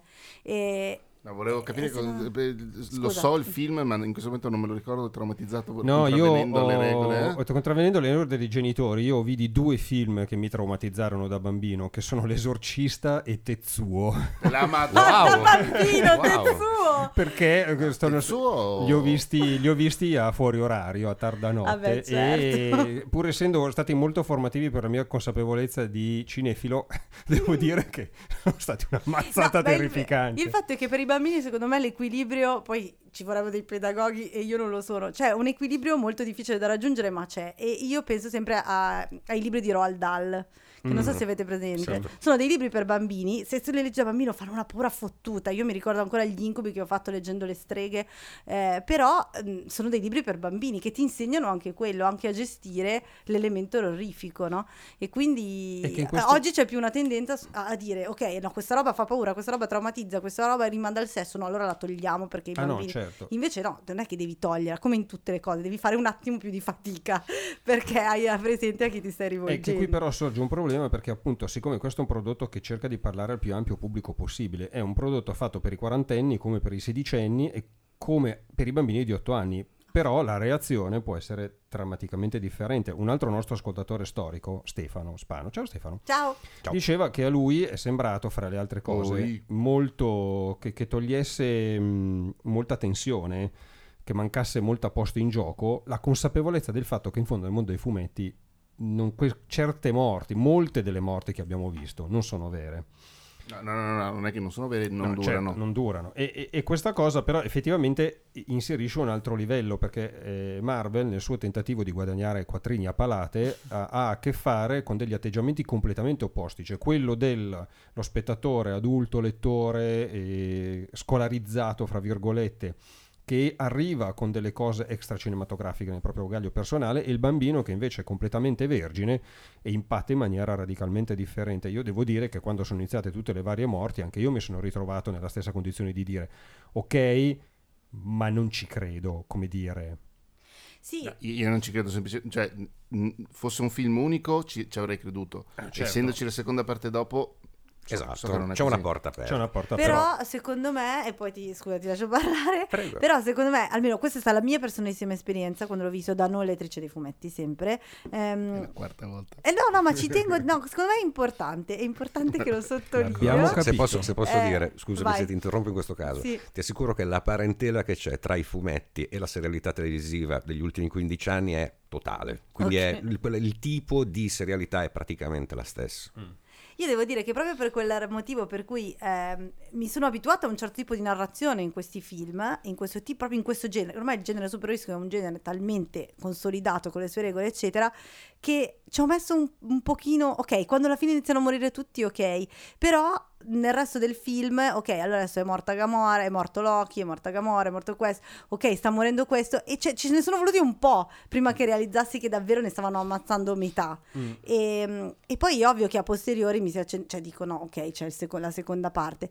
Però anche se io sono così, diciamo, esperta del genere, non è tanto esperta del genere quanto mi occupo di cinema e quindi leggo le notizie, so che film devono uscire, eccetera, devo dire che comunque la prima volta che l'ho visto su di me ha fatto un effetto molto forte. La seconda volta che l'ho visto ha fatto l'effetto perché sapevo che tutti quelli attorno a me sarebbero stati male e quindi io empatizzo molto facilmente. Prego. No, allora, eh, volevo fare la citazione Cina Nerd, che se non ricordo male, un verso di una canzone della puntata musical di Buffy, eh, sesta stagione di! Buffy, che era una cosa del tipo It's do or die, a high, I, high died twice. Yes. Perché lei era effettivamente già morta due volte Eh, certo. nelle cinque stagioni Eh, precedenti. certo, giustamente. Comunque, che bello quando viene citata Buffy. Siamo così, tutti Che bello quando viene citata quella puntata. Quella Quella puntata. puntata di Buffy. Io se posso dire una cosa Io su Gamora per, che... per esempio, mannaggia, oggi c'è Amazon col Prime, eh, Mm. no, ti arriva subito. Porca puttana, io l'ho dovuto ordinare, arrivava via non so che paese del mondo, Eh, lo so. dall'America, mi è arrivato il CD della colonna sonora di quella Ah, puntata lì. Cioè, vaffanculo ragazzini di merda. Eh, bu, bu. Eh, vabbè, Eh, no, volevo dire una cosa su Gamora, anche se è una, eh, è una sorta di mega parentesi, visto la- dove siamo arrivati con la discussione, ma volevo dire questa cosa, che uno dei motivi, secondo me, della riuscita del personaggio Thanos è che lui chiede di fatto un sacrificio agli abitanti dell'universo, perché dice ora democraticamente il 50% di voi muore, ma compie un sacrificio lui medesimo Sì, sì. e questa cosa ne fa una grandezza drammaturgica che non è banale quella secondo me è stata una grande idea di sceneggiatura che non credo fosse nel fumetto perché è Al- tutto diverso No, no, in questo so. caso è molto diverso. In questo caso è molto diverso. Allora, scusami se, Vai, se vai. aggiungo. Lì hanno colto magari alcune immagini Mm. e le hanno adattate comunque a un, a un contesto narrativo diverso. Tipo, anche nel- nella saga fumetti c'è il momento in cui tortura Nebula in Ok. un modo diverso, però c'è quella cosa. Hanno ripreso idealmente Mhm. quella cosa, ma l'hanno incastrata rispetto alla In narrazione che stavano costruendo. sì. certo. Quindi no, questa cosa del sacrificio non c'è. Eh, se posso dire, Mhm. eh, sono, sono d'accordissimo con te, è un momento drammaticamente fighissimo e ribadisce quello che diceva Alice poco fa, cioè il fatto che lui in questo senso è un villain, gli altri Mhm. eh, che invece a un certo punto mollano eh, Sì. la, la- la pietra che stanno difendendo, lo fanno per salvare qualcuno. esatto E lui invece Esatto. ne conquista una sacrificando qualcuno e questo proprio inverte completamente la- Sì. lo spettro. Breaking news, eh, nell'ultima mezz'ora il film ha fatto altri 15 milioni di dollari, Beh. quindi così di No, no. botteghino ha già, eh, sta già a 800. Non mi stupisco. Vabbè, ma questo non fa serenamente adesso qui lo Farà dico e qui questo sì. supera i 2 miliardi So- serenamente sarà- Potrebbe secondo me farcela. supera tutto. Cioè, alla fine adesso qual è il- quello che ha fatto di più di tutti? Non è Sai più lo Avatar. so. Sarà no. Rogue One. non ne sono sicuro Sarà no, non Rogue One, sarà forse Star Wars Force Awakens. Attenzione perché c'è ancora Jurassic World che Universal ha infilato quella roba Sì, ed è potentissimo in termini di incassi. Fa impressione perché sicuro. Quando è uscito Jurassic World, che ha fatto un miliardo di dollari tipo in due mesi, era già un mega record. Infinity Wars sta per fare un miliardo di dollari in due Una settimana. weekend. Sì, sì, sì. Vabbè, quello è, allora, io, è anche una cosa, se non fare, non fare tutto rose e fiori, ehm, io ho letto anche degli articoli che analizzano questo tipo di produzioni, non in particolare il Marvel Cinematic Universe, ma queste produzioni sempre più enormi a livello di investimenti che quindi poi devono creare questo hype, questo evento per incassare, raddoppiare, eccetera. Ehm, e ci si, ho letto degli articoli che si chiedevano quanto può andare avanti, quanto in alto, quanto si certo. può aumentare questa cosa. E visto che poi, come noi sappiamo, l'industria cinematografica in realtà poi si regge tutta, cioè i film tra loro si reggono. Eh, non può essere che magari eh, a un certo punto ci sarà, ci sarà un tonfo gigantesco e, eh, e magari un film, non so, non dico il prossimo Infinity War, mi sembra difficile, però magari a un è certo più probabile punto... Ant-Man and the Wasp per Sì, esempio. però mh, non lo so, io ho letto degli articoli che dicevano quando arriverà il tonfo che si tira dietro tutto, dobbiamo preoccuparci perché poi i veri sconfitti di tutta questa, noi siamo contenti perché abbiamo sei fin da nerd, io sono contentissima, Mm. Però ehm, negli anni è un po' scomparsa la, la via di mezzo, no? il film medio, Certo. cioè che non, non- i, su- i film super indie si continuano a fare, i blockbuster sono sempre più glo- blockbuster, il film medio, Il film medio è diventata la serie TV. è diventato la Sono da- serie tv. Super d'accordo. Però e, e a noi va bene così per adesso, abbiamo le nostre serie TV, eccetera. Però ho letto degli articoli che mh, iniziavano a ipotizzare a dire vabbè, quando arriverà il fil il tent pole, perché oggi non si chiamano neanche più blockbuster, si chiamano tent pole perché sono ehm, come dicevo prima, c'è il merchandising, non sono più solo una cosa che guadagna dal cinema, anzi guadagnano più da, da tutti i prodotti collaterali che dal film stesso. Quando arriverà quello che fallisce e che si porta dietro mezza economia cinematografica, che cosa ne sarà del cinema? Così volevo, visto che finisce male Avengers Infinity War, volevo lasciare gli questa- ascoltatori questa con, ipotesi. con una cosa negativa. Allora, il risveglio della forza ha fatto in totale un paio di miliardi. Mm. Un paio di Per miliardi. cui è al momento il... Poi c'è Jurassic World eh, con un miliardo 671, Mm, mm, il mm. primo Vendicatori con un miliardo e mezzo, eh, gli ultimi Jedi con un miliardo e tre, Pantera Nera con Black Panther, e tre infatti, stavo per Mm, dire. e Avengers siamo già lì con 780 784 milioni, scusatemi, se si sono raggiunti altri Eh, 5 eh, già, già che ci siamo, in tempo reale ormai. La- Ti prego, quando pubblichi la puntata, scrivi in Dove questo sia, momento. in questo momento, ora metti il giorno e l'ora e così. Va bene, eh, volevo buttare nel piatto, dopo tutte queste cose, una cosa, mh, e troverete il link a questo articolo, sarà l'unico link che troverete alle note di questa puntata, di No, anche parte quello del nostra. box office. Ah no, di Eh. parte mia. Eh, che è una cosa che nasce da un pezzo che ha scritto Gabriele Niola per wired.it. E, e ve lo leggo perché io trovo che lo spunto sia interessante, poi non ho molto da aggiungere rispetto a quello che scrive lui, ma se avete voglia di dire voi cose, e lui dice, cito, nei film Marvel tutto passa per l'attrezzatura. Al cinema più ancora che sulla carta la tecnologia, i gadget o anche gli oggetti magici, che spesso sono tramutati in tecnologici, sono fondamentali e la loro creazione o il loro reperimento occupa, occupa gran parte delle trame.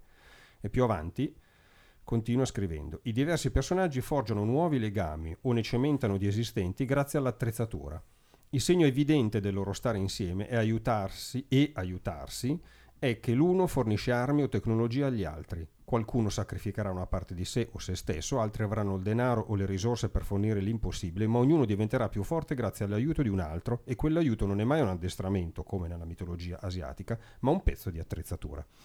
Trovo che sia un'osservazione molto interessante e stimolante perché mette a confronto appunto due modi completamente differenti di intendere l'azione eroica, Mhm. l'essere l'eroe che fa la differenza nel mondo, appunto. Beh. ma non, ma non sono Vai. del tutto d'accordo. Vai, Nel senso vai, che ho vai, già vai. un caso, in questo caso che non mi viene da questo film, ma che mi viene da Spider-Man Homecoming. Mhm. Lì abbiamo il costume inventato da Tony Stark, super tecnologico, che usa Spider-Man, che gli viene tolto Esatto. perché non lo sta usando bene, ma lui continua a essere Spider-Man. Esatto. E quindi con un costume di tessuto fatto pure Fa male, lo stesso. fa comunque l'eroe. Perché se sei, cos'è che, qual era la battuta? Se sei un supereroe perché il costume allora non sei supereroe, cioè una roba di questo cosa genere. di questo non la ricordo nel dettaglio, però il Sì. principio è questo. Quindi sì, è una riflessione molto azzeccata, però c'è già un esempio C'è un molto esempio. importante in cui in realtà quello che conta è quello che sta dentro il costume. E però Stark forse è l'esempio più evidente di eh, sensei che abbiamo nell'universo cinematografico nei confronti con di questo elemento tecnologico, tecnocratico Sì. che sia. Cioè, diciamo, sì. il suo contributo è al- all'addestramento dell'eroe relativamente minimo, cioè l'eroe è eletto in certo senso, che è- non, è- non lo dico naturalmente come, come, oh, cosa negativa,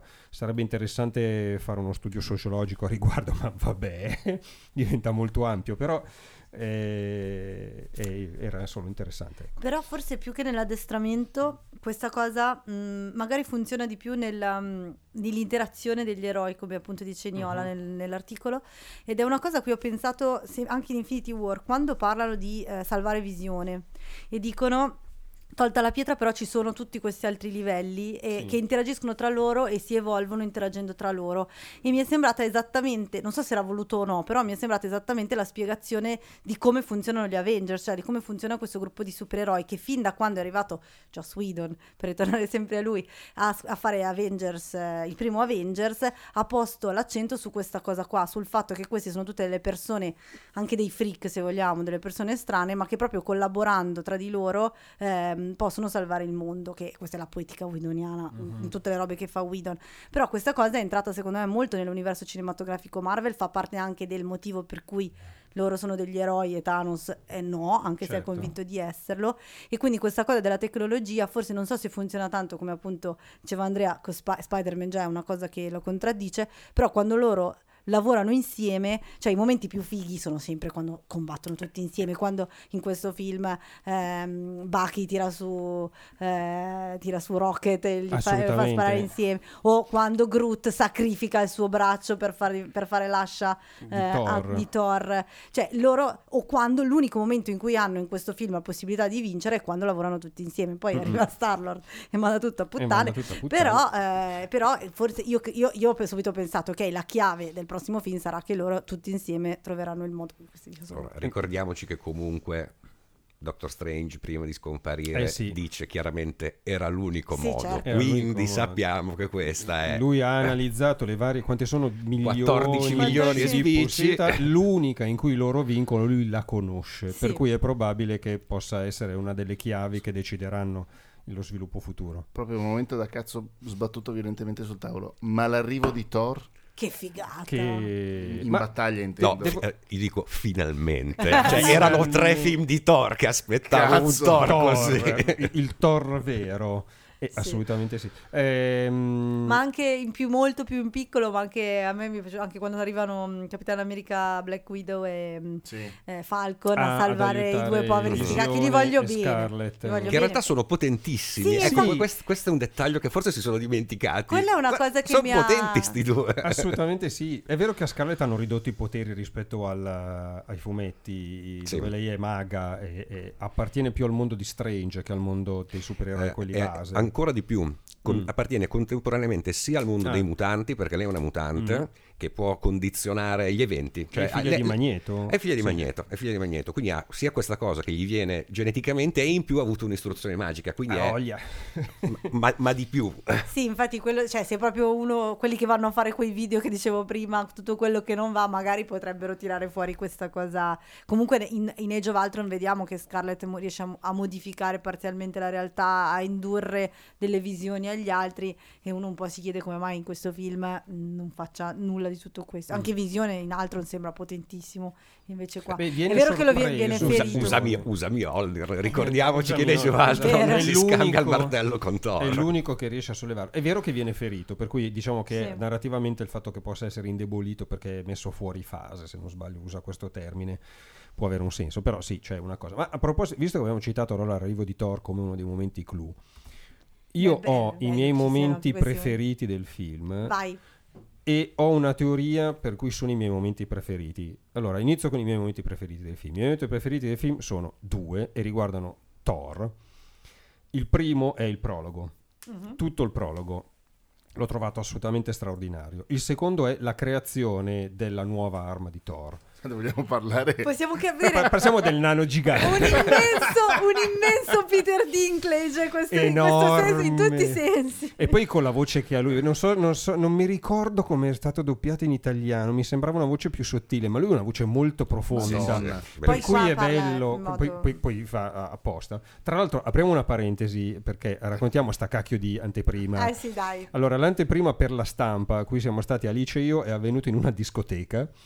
Eh, dove che non era in quel momento in funzione con altra gente c'eravamo solo Per noi giornalisti ti ma, ma- ma guarda per come è stata gestita Eh, l'audio era quello della discoteca per cui neanche paragonabile a una sala cinematografica dignitosa Lo schermo non era lo uno schermo, schermo cinematografico. era tirato su al momento, le seggioline di plastica sulla pista da ballo, per cui dalla terza fila in avanti i capelli davanti a te. Meno male che qualcuno ha suggerito ai PR di Disney eh, di ridurre il quadro, perché altrimenti non, Traduci di ridurre il quadro. Eh, eh, avevano settato il videoproiettore in modo tale che occupasse l'immagine l'intero schermo. Eh, a un certo punto gli è stato detto che forse se avessero ridotto in modo tale che l'immagine non avesse occupato l'intero schermo, almeno la parte bassa non sarebbe stata inintellegibile a quelli che erano seduti dietro, perché il consiglio che ci è stato dato è alternatevi in modo tale da avere una a vostra destra e una volta a sinistra.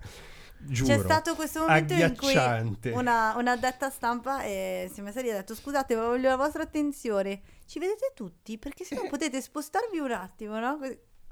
Vabbè. Oltretutto, a metà film hanno iniziato a predisporre un buffet di cui si sentiva l'odore e, e io che sono goloso a queste cose l'apprezzo sempre, ma il buffet non era per noi, era per un evento successivo. Cioè, Vabbè. credo che sia stata la peggiore anteprima stampa dell'universo. Per un motivo soprattutto, perché non mi frega del buffet. Cioè, No. il punto è che non era il film la cosa principale di cui si stava parlando e questa cosa la trovo insultante per il film perché c'è gente che l'ha fatto, ci sono persone che hanno investito 321,2 milioni di dollari e, e non, no, non va bene. No, anche perché in teoria adesso mh, poi se- sembra che noi siamo i giornalisti che vogliono eh, avere chissà che cosa, ma non è... Però basta una sala. A Milano solo Esatto. due sale sono peggiori di quelle in cui siamo stati che, che non è una sala, cioè ci tutte le sono- altre. Di solito c'è il tentativo di farti vedere il film nel modo in cui dovresti vederlo, poi ci sono registi e ci sono produzioni a cui interessa di più, a cui interessa di meno. Ci hanno portato a Melzo a vedere Dunkirk Eh, certo. in sala Minchia. energia, se ne- Cioè la migliore sala d'Europa. per perché dire. comunque Nolan eh, sappiamo che a queste cose ci tiene particolarmente, non lo fa, non lo fa notare quasi mai ogni volta che parla e, e quindi e, e quello è anche perché tu mh, vuoi che quando qualcuno giudichi il tuo film lo recensisca Lo nelle migliori sapendo. Come secondo te deve essere visto. Poi ci sta anche quello che dicevi tu Mm. prima, la, la fruizione oggi, nella, la fruizione oggi generalmente è una fruizione più distratta perché siamo abituati a guardare le cose sul cellulare, sul tablet, a casa, sul divano e quindi mm, magari forse hanno ragione loro perché sanno che il non- 90% del pubblico... No, sto scherzando. Eh, ma non con ovviamente. noi, perché allora fai, una- fai un'anteprima così per il pubblico. È, è una bene. cosa che mi, ha molto dispia- mi è molto dispiaciuta perché è un film che, ehm, che se- in cui la- ma molto banalmente la spettacolarità fa la sua Eh sì. parte enorme Ma e esatto. quindi tu me lo devi far vedere su uno schermo Eh. grande buio, non con le luci che mi vengono fuori da- da- dai lati e mi, mi disturbano la vista. Non, Ah, cioè, certo, perché c'era, c'era il il tendone bianco, c'era il eh, cielo certo. bianco, non, quindi, non era, non era Sì. buio. quindi No. era la... Esatto, ma, no, ma, ma io lo dico, ma voglio dire, per essere chiaro, No, non, davvero, non- per non dire che non è che spocchia. vogliamo fare No, i ma perché fighetti, il, eh, il nostro cioè. compito, perché se no non ha senso, è di giudicare il film. E noi quello dobbiamo vedere. Che poi una parte enorme di cosiddetti critici cinematografici non, non siano in grado di comunicare un film, di parlarne, di- è un altro paio di maniche, ma quello è il nostro lavoro, per cui è, è importante che lo si veda, perché altrimenti di cosa parliamo? Sì, eh, Eh, diciamo cioè- che era un'anteprima che dava l'impressione, come dicevi tu, che non è un... ehm, no- il film, cioè er- c'era tutto, era l'evento che stava Eh, tutto intorno, ma, va non è... benissimo, ma allora non farla Eh, l'anteprima. È un problema perché il film è bello, Ma- ok? ma assolutamente, ma non farla Fosse per noi, cioè, brutto. è quella cosa lì che non... che- Vabbè, ma chiudiamo questa parentesi. Persino l'anteprima di L'uomo d'acciaio, che noi abbiamo visto Ah, sì, è vero. al finto IMAX, Al di, finto Mi- IMAX, di sì. Una pellicola non girata per l'IMAX, per cui è stato un momento incredibile. E- però tutto Però sommato almeno la sala era decente. No, ma nel senso eravamo lì non tanto per il film quanto per festeggiare l'arrivo dell'IMAX a Milano, balle varie. Certo. E, e c'era il buffet, tra l'altro per noi. C'era il buffet. Oh, sì, mi ricordo. Cioè, quindi un molti film non affettati. in Molti IMAX vi hanno affettati, sì, portato sì. nell'IMAX, vi hanno dato il In, cibo. eh, in Sarca, al, al coso Sarca. Sì, sì, e, e quando hanno iniziato a girare i dolci io ho indicato eh, le, le ragazze che portavano in giro i vassoi di dolci proprio ho dovuto spudoratamente dicendo attimo porta tutta quella roba a me. Però almeno lì era. Cioè, se- sembrava quasi che fossimo a festeggiare il cinema. Come, con- come concetto. Con, un, Esatto. con un film. Sì, perché non arrivi... cioè, però, esatto. ma però, però non può. Cioè, Non arriverei a vietare i selfie sul red carpet, però che il film abbia una sua dignità tenderei a, a difenderla questa cosa. Stai, stai riferendoti al Festival di Cannes, al pacatissimo, Festival di Pacatissimo Cannes. Festival di Che Cannes. Quello sta per matto, cominciare, quindi, quindi niente. Sì, Vabbè. torniamo su. Torniamo a- allora, le mie scene preferite appunto sono già. la creazione dell'ascia di Thor e l'incipit eh, drammaticissimo. Le vostre? Sì, le avete. Che, che roba da, Allora. da critico Wow, non- 2.0. Non mi ero preparata. Ah. Allora, la- sulla, sulla scena, sulla sequenza iniziale, i primi 5 minuti, però sono stati spettacolari, ma perché Sì. hanno una dichiarazione di intenti Assolutamente. chiarissima. Assolutamente. Thanos fa il Spacca. culo a A- Hulk. a Hulk, Nei primi 5 minuti ha praticamente sterminato gli Asgardiani. Ehm, Thor in fin di vita uccide Loki, ma un attimo prima le dà di brutto A Hulk, a cazzotti, Tanto, cioè- esatto, a cazzotti. Non Cioè, con degli escamotage, Scontro fisico e le dà a Hulk. Sì. Tanto che, vabbè, non l'abbiamo tirato fuori, però una cosa che ho trovato questa geniale all'interno di tutto il film, quindi non è una scena, ma è un tema che ho trovato geniale, Hulk ha paura a manifestarsi. Esatto. Dopo averle prese di brutto da Thanos, Non non vuole. vuole, uscire più. e questo l'ho trovato geniale. Poi non lo so. Mm, Allora, più che allora, tutte le parti di Thor sono quelle che mi sono piaciute di, tu- Mhm. di più. Ribadisco, volevo un Thor così nei, nei tre Thor precedenti. Finalmente ce l'hanno fatta. Ok, non era un film dedicato a lui, ma è sicuramente quello che ha la sua giusta epicità, anche le sue battute, per carità, interagisce con i guardiani, quindi gioco forza. Sì, sì. Ci sono le sue battute, però è, è sicuramente quello che ha il livello più epico. Mi sono piaciuti un sacco i dettagli, eh, dettaglini del tipo, quello che citavate prima, è lui il soldato d'inverno che tira su Ah, sì. eh, Rocket Sì. Raccoon e lui spara da una parte e lui spara dall'altra. Piuttosto che proprio quando parte la, la battaglia campale eh, in, Wakanda, In Wakanda. partono tutti e Capitan America e Black Panther Sì. sky schizzano in avanti, ma Corrono perché più corrono veloci. più veloci. Sì. Eh, piuttosto che anche lì una serie di scelte grafiche difficilissime da rendere. E qui sono stati fumettistici, ma non troppo. In realtà sono stati più vicini, secondo me, a cose tipo Dragon Ball, Dragon, Dragon Ball Mhm. Z, lo scontro su Titano tra eh, Iron Man, eh, Doctor Strange, parte dei Guardiani e Thanos. Che a un certo punto diventa veramente. Sembravano che si lanciassero le, leo- le on- la Esatto. Kame Kamea come, come in Dragon Ball, eccetera, eccetera. Diciamo che ho apprezzato moltissimo questi dettagli perché mh, sicuramente mi hanno reso il film totalmente non noioso. Mm, Qual è il contrario di non noioso? Avvincente. Assolutamente avvincente. Assolutamente avvincente, ma anche perché abbiamo già visto tutto, ma comunque quello che stavo vedendo mi sembrava nuovo. Sì. E questa è una cosa che ho apprezzato tantissimo. Quindi, diciamo, su- allora, sulle scene preferite in generale, tutte quelle con Thor, quelle sicuramente. E poi quest- tutti questi dettaglini micro sparsi, dettagli. micro dettagli che ovviamente io ero lì che proprio avevo il sorrisone a tutta bocca. Io devo dire che la, cioè, la scena l'hai già citata tu, quella di- dell'investitura di Spider-Man, Mm. eh, mi ha proprio, pur anche senza sapere come sarebbe andata a finire malissimo, Però al momento... al momento mi è proprio, mh, non lo so, mi mi è sembrato un dettaglio piccolo, una scena piccolissima, ma che veramente diceva di una cosa gigante, anche perché a me è piaciuto molto Spider-Man Homecoming e, e mi è piaciuto non tanto come un film di supereroi quanto come teen drama. Che è un genere che a me piace e, e quindi mi sento molto vicina a Spider-Man, nel senso a questo suo desiderio di, ehm, non lo so, desiderio di crescere, di essere importante Certo. e nello stesso tempo, come dicevi tu, rendersi conto che ok, adesso sei cresciuto, sei E nella adesso sono- merda. adesso sei riuscito di affrontare Thanos. Mm, mi ha fatto molto ridere che il riferimento a Alien, perché sono una grande fan di Alien, e anche di contro... Aspetta, eh, qual era?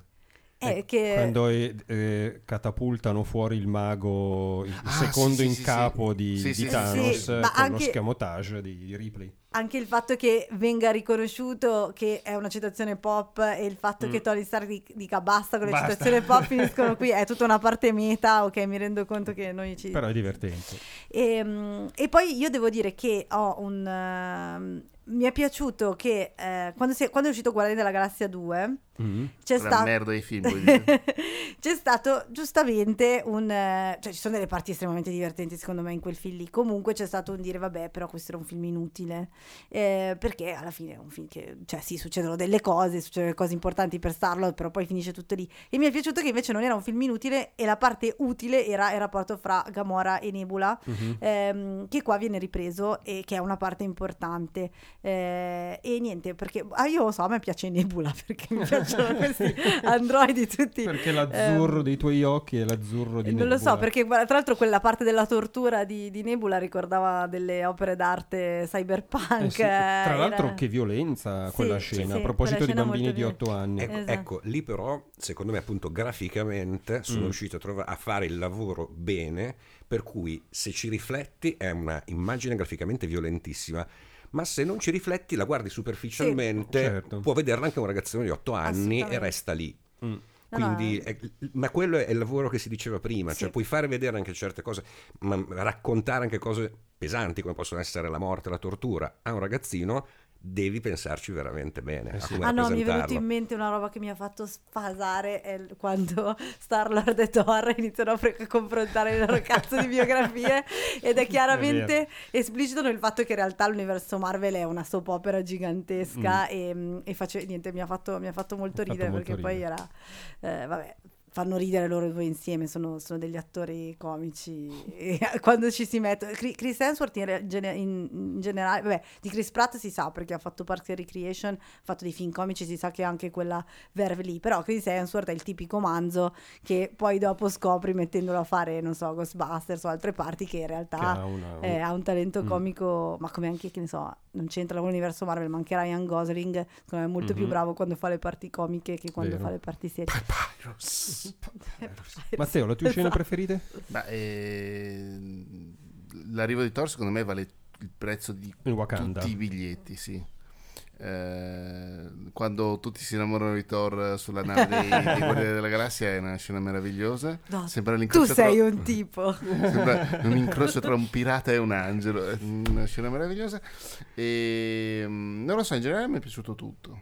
Io però, eh, adesso vediamo se la, la mia ipotesi convince anche voi, eh, le scene preferite vostre, salvo eh, piccole eccezioni che però riguardano i dettagli, non hanno a che fare, come nel mio caso, con le grandi sequenze di battaglia. E beh, Beh, no, Thor. E l'arrivo di Thor è una cosa Eh, ma è un diversa. secondo. No, è, è una cosa diversa da, eh, dalla battaglia in Wakanda. Così come il, il fatto di ricordare Dragon Ball nella battaglia su Titano è una cosa diversa dall'intera sequenza di battaglia. Io, la, la mia teoria è che i fratelli russo non siano bravi a girare le scene d'azione. È una cosa che già avevo eh, criticato loro ai tempi di- del primo Captain America, Mm. no, del, seco- del Sì, primo loro, di The Winter Soldier. Perché mi sono ritrovato in sala la prima volta che l'ho visto, nonostante la visione E terribile in discoteca. Sì. Sì. Civil War è una bella scena di lotta, però, che è quella della scazzottata finale tra Sì. Iron Man e Capitano America. Che però è più Soldier. facile Che perché assomiglia- sono in due. che No, assomiglia- Tre, sono in tre in Sono in tre. C'è anche Giusto, sì. Che però assomiglia di più alla scazzottata fra Hulk e Thanos. E comunque non è una scena di massa. No, esatto, cioè in- loro non mi sembrano bravissimi a gestire questa cosa qua. L- l'esempio mi rimane sempre Joss Whedon alla fine di Avengers, dove lui riesce a... Eh, tipo la centesima volta in 300 Eh, puntate ho di 18. capito, però, Però- eh, cioè, eh, nell'universo cinematografico Marvel e in generale nei film No, di supereroi di- di- che abbiamo visto fino adesso, la scena di combattimento di massa da prendere ad esempio resta quella. Sì. Per la capacità di creare una- un andamento narrativo interno con un proprio climax e una propria risoluzione, per la capacità di tenere assieme le azioni di tutti i personaggi e lasciare veramente intendere che ci sia una drammaturgia dietro tutto questo. Io mi sono ritrovato in sala su Infinity War, obiettivamente animato da grande fotta, tutte le volte che eravamo un- all'inizio di una potenziale battaglia, perché ne capivo l'importanza dal punto di vista drammaturgico e quando finalmente inizia la battaglia in Wakanda dici porca miseria, questo è il momento, oh mio Dio, quando arriverà Thanos saranno cazzi acidi.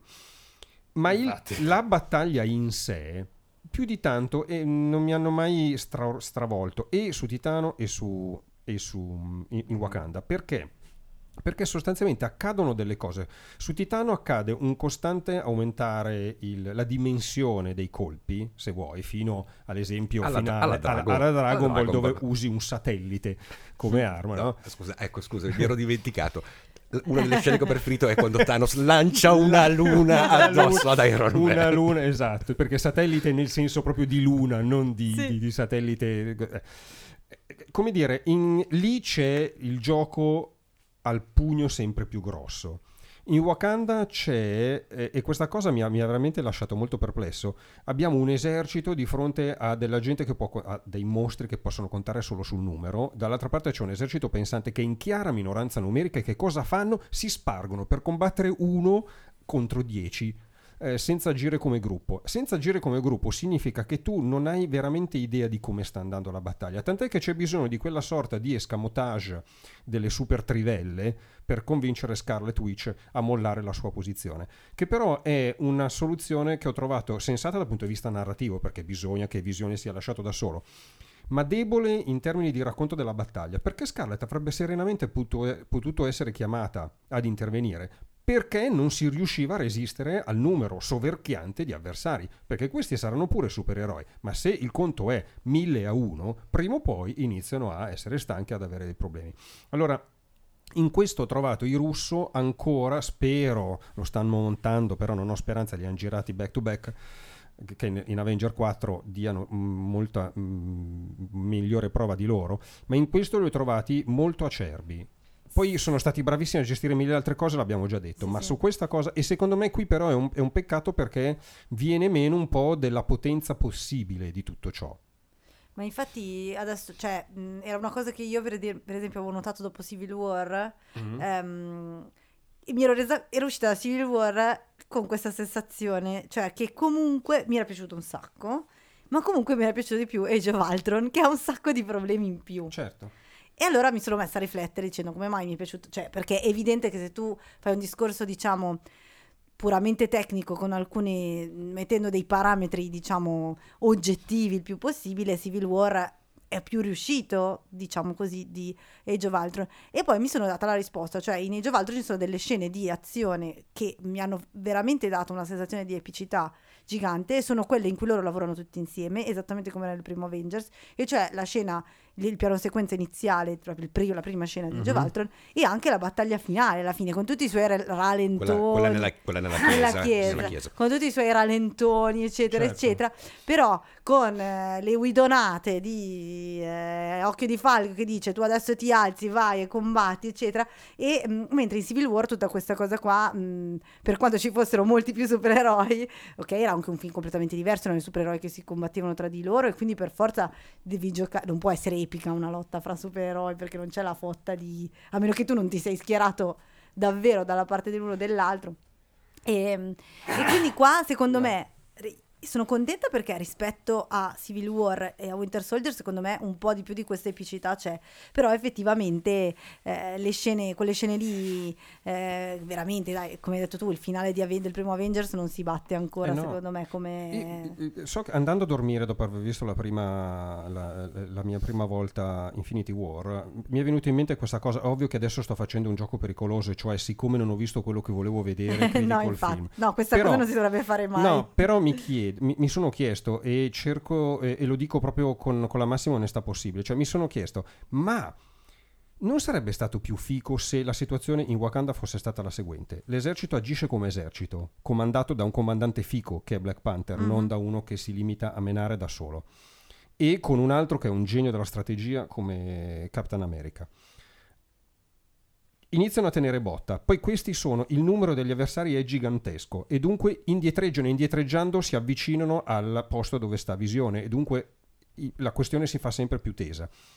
I due generali presenti di Thanos individuano dove sono i punti di forza della difesa che, nonostante tutto, sta reggendo. Riescono a isolarli inizia un combattimento isolato, per cui l'esercito perde nuovamente spazio e a quel punto Scarlet Witch deve intervenire. Tu hai già visto il tentativo di resistere, che non è semplicemente meno, è più forte drammaturgicamente. Posso fare, posso fare l'avvocato del diavolo? Vai, vai. Lì, secondo me, utilizzando il discorso della cupola protettiva, Mhm. hanno giocato un po' l'effetto Termopili. Nel senso di il- si apre la battaglia campale, per cui scontro diretto, ma comunque con un accesso limitato. Perché? Certo. Perché vogliono evitare che i cattivi possano entrare da altre parti. Ti apro il passaggio qui, così ti costringo a passare di qui, però a quel punto devo fare come i 300 I spartani 300, eh, certo. e devo andare a, a cozzare.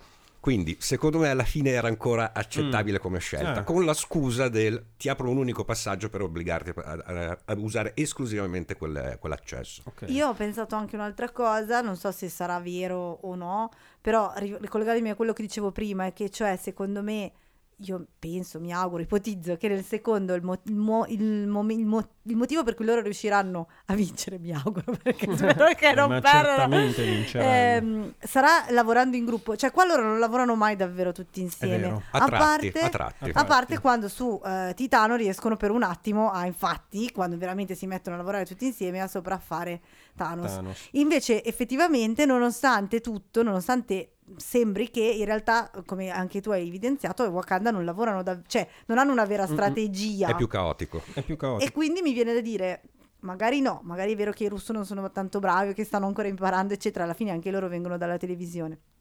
Ehm, però magari invece può essere un, un modo di, di- di evidenziare No, ancora ulteriormente questo aspetto, cioè gli Avengers, la forza degli Avengers è sostanzialmente che sono È Vendicatori Uniti. Io Esatto. aspe- la volevo questa battuta, non c'è stata. che, che loro lavorano tutti insieme, imparano a lavorare tutti insieme, anche se Certo. sono molto diversi, perché poi tutta la storia degli Avengers, quando la, la vediamo tutte le volte, è sempre che loro sono molto diversi, devono trovare il modo di, and- di lavorare Eh, però- insieme. Però I russo saranno anche giovina- giovanotti. Non sono neanche così giovani, No, eh, no, solo che- nel senso non sono così esperti balle varie, però una produzione sensata gli mette un direttore della fotografia per gestire bene le inquadrature. Assolutamente. Bravo. E tendenzialmente mi sembra che abbia fatto un lavoro dignitoso. Uh, sì, sì. Gli mette anche però un- tutta una serie di aiuti regia, dall'aiuto regia vera e propria al capocomparse che sanno gestire delle cazzo di scene d'azione di massa. Sì, ma Perché lì io, è... per esempio, mi, mi è venuto in mente allora Joss Whedon eh, e ho una teoria in merito che mi è venuta adesso sentendovi parlare, però io eh, ho, mm, ho avuto sto lampo di genio da ragazzetto vedendo Dave presente per un giorno, Cazzo, che rimane uno dei miei film del cuore, da- più o meno da quando è uscito, come me credo. E ho detto, cazzo, però questa... Io ti giuro, ci sono stati dei momenti che- in cui probabilmente camminavano per la Casa Bianca o in altre scene in massa. Ho detto, cazzo, questa roba qui l'ho già vista. Vado a scoprire che lo stesso regista ha fatto Ghostbusters e Ghostbusters 2, dove ci sono un sacco di momenti di massa, gestiti molto bene. E allora, da un lato, mh, probabilmente anche professionalità diverse, però magari qualcuno che poteva gestire in maniera sensata l- proprio il- la visualizzazione de- de- di tanti personaggi potevano trovarla. Mi è venuto in mente che Joss Whedon è anche scrittore.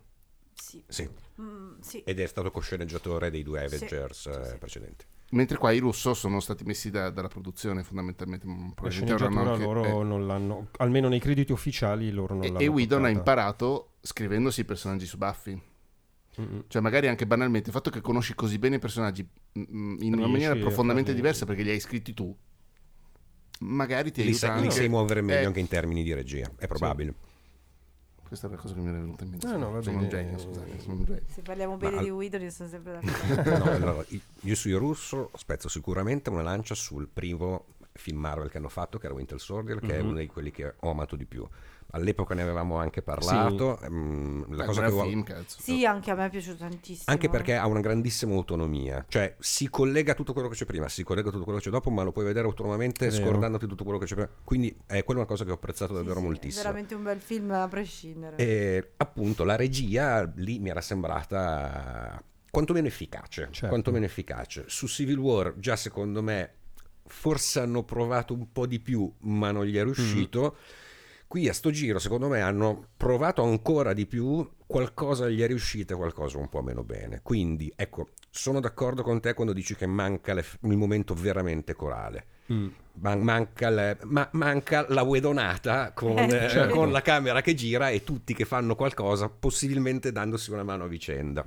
Sì, sì, ma ripeto che Poi non speriamo es- no- non replicano esattamente così nella seconda parte di sto film perché sennò Beh, va in tutto... teoria dovrebbero esserci almeno dei personaggi diversi in campo. Sì, infatti, ma infatti io, io continuo a sperare che, cioè, io sono convinta che la chiave di- della risoluzione è nella, nella collettività, perché è esattamente l'opposto di Thanos. Sì. Ah, no, Cioè, Thanos alla fine, ok, lui è contento alla fine quando va in campagna a guardare il sole che scena tramonta. meravigliosa. Però Eh, sei uno sfigato di merda, scusa. Cioè, adesso secondo me, bravo, forte, tu però sei che sfigato sei, no? Eh, tra, tra l'altro, anche qui, sempre per fare un riferimento alla saga originaria del, del 91, riprende esattamente una delle immagini Mm. finali Ah. della saga fumetti.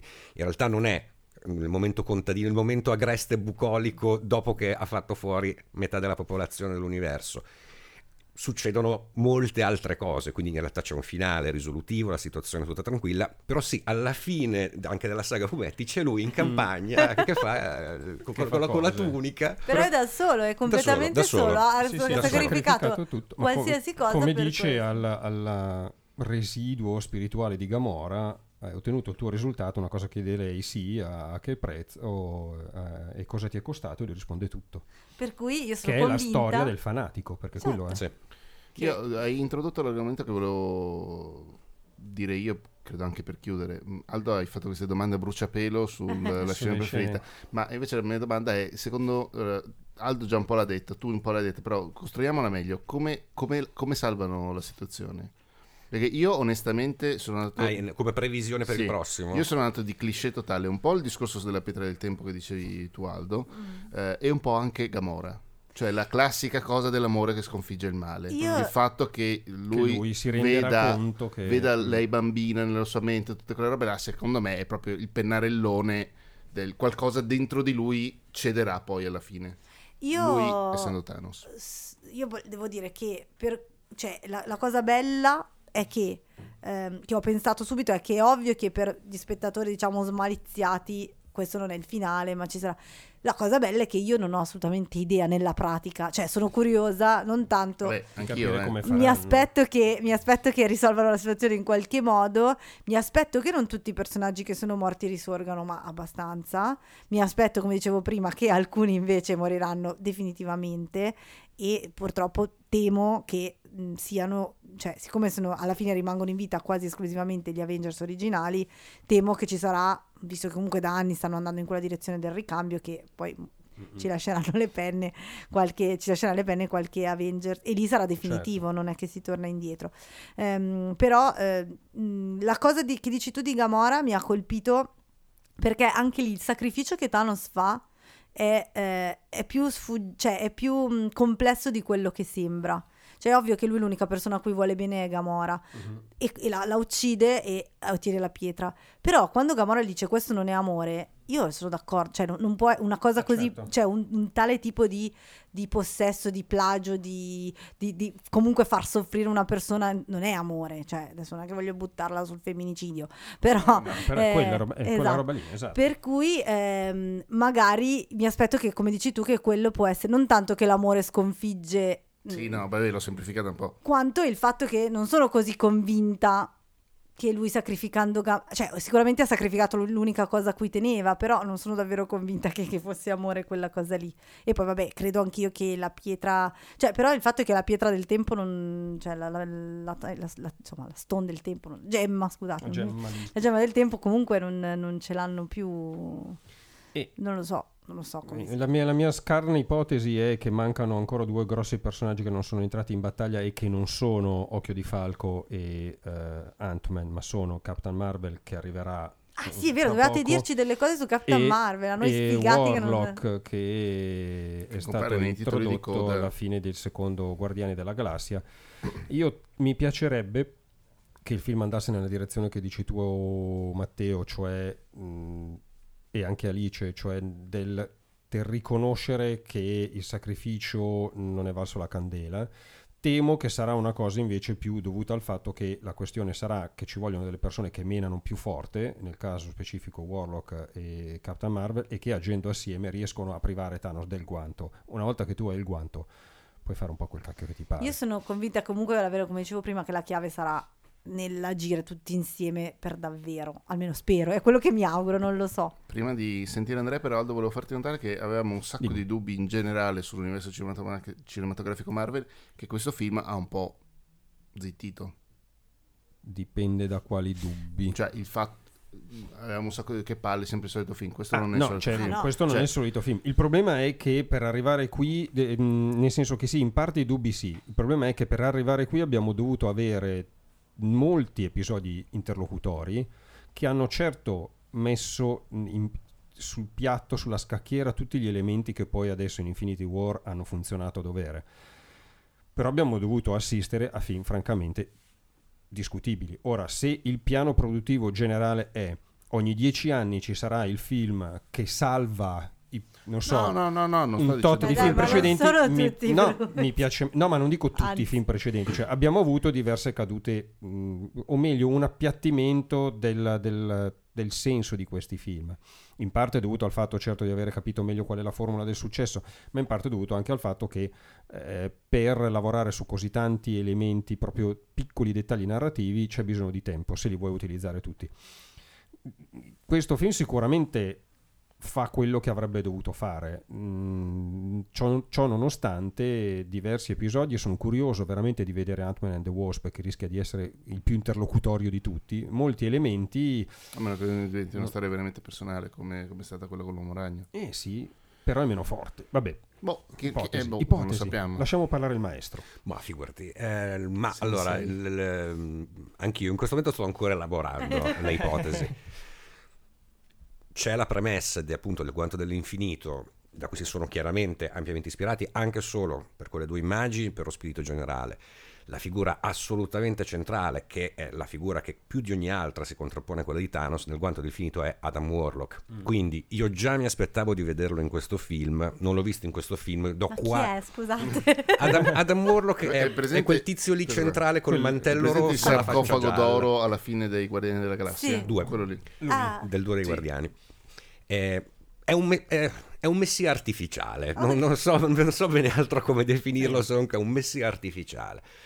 La sua figura è assolutamente centrale, è lui a organizzare la resistenza nei confronti di Thanos, quindi eh, un primo attacco fatto dai supereroi e Thanos spazza i supereroi, un secondo attacco fatto da quelle entità metafisiche che dicevo prima, quindi queste cose che sono al di là dello spazio e del tempo, e Thanos riesce a sconfiggere pure quelle, però trascendendo, trascendendo il suo corpo è lì, inerte, con il guanto dell'infinito, nel frattempo c'era lì per tutta la storia eh, Nebula torturata, semidecomposta, proprio brutta, proprio uno zombie Non decomposto. stai facendo praticamente- uno spoiler, io non No, voglio no. sapere niente. Ma non Ah, sto facendo fumetto, spoiler, ti sto dicendo fumetto. Ok. 30 anni fa. Nebula, Nebula tocca il guanto e a quel punto diventa lei onnipotente e quindi lei torna indietro di 24 ore Ok. e lì parte una nuova lotta tra sempre Adam Warlock da una parte alleato con Thanos per sconfiggere Nebula che nel frattempo è diventa- è diventato onnipotente io adesso non, non credo che faranno una cosa di questo genere. Però il giochino del avanti e indietro nel tempo per trovare l'incastro giusto, questo secondo me potrebbe anche essere carino, senza arrivare comunque alla soluzione divertente anche se un po' semplicistica del Dottor Strange che comunque aveva messo in loop sì, la sì. situazione per convincere Chiaro. l'avversario mollo, ce la lasciamo perdere Vabbè, ok, hai vinto. genere. cioè Che senza arrivare a una cosa così semplicistica però il giochino avanti e indietro nel tempo secondo me ci può stare Ehm, non una cosa appunto del tipo torniamo al tal momento perché lì in realtà vuol dire che stai ripristinando le cose da quel momento però la- il, tempo, il- il tempo sarà la chiave di questo sono abbastanza convinto Ok. Basta. Lui- lui- eh, eh. È andato a leggere. Ehm, Va bene, io direi che questa è la seconda puntata più lunga di Ricciotto perché siamo un'ora e tre quarti circa. Eh, Non so se è la seconda, comunque caspita. nella top 10. Eh, ma di quelle dedicate a un solo film forse sì. Forse sì, perché l'altra che abbiamo fatto e non è neanche tutta su Nolan Interstellar. Non è neanche tutta su Interstellar perché prima c'era l'intervista a Vid. E c'erano altre cose se non sbaglio. No, mi sa che era solo- quello. Vabbè, Detto questo, noi ringraziamo tantissimo voi che ci- vi siete succati in una puntata così lunga.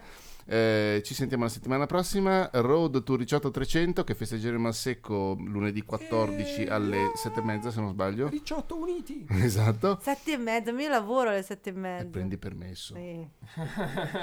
Ciao. Ciao. Ringraziamo tantissimo Alice Cucchetti che è tornata due settimane di seguito a deliziarci. Andrea Carlo Ripamonti, dannazione, mh, troviamo altre scuse per vederci. Esatto. sono d'accordo inventiamoci altre scuse Fede, ciao. Eh, Aldo, ciao. Ciao. anche a te. E noi adesso andiamo a mangiare anche perché iniziamo ad avere un po' di fame. Ah, sì. ciao. Ciao. ciao a tutti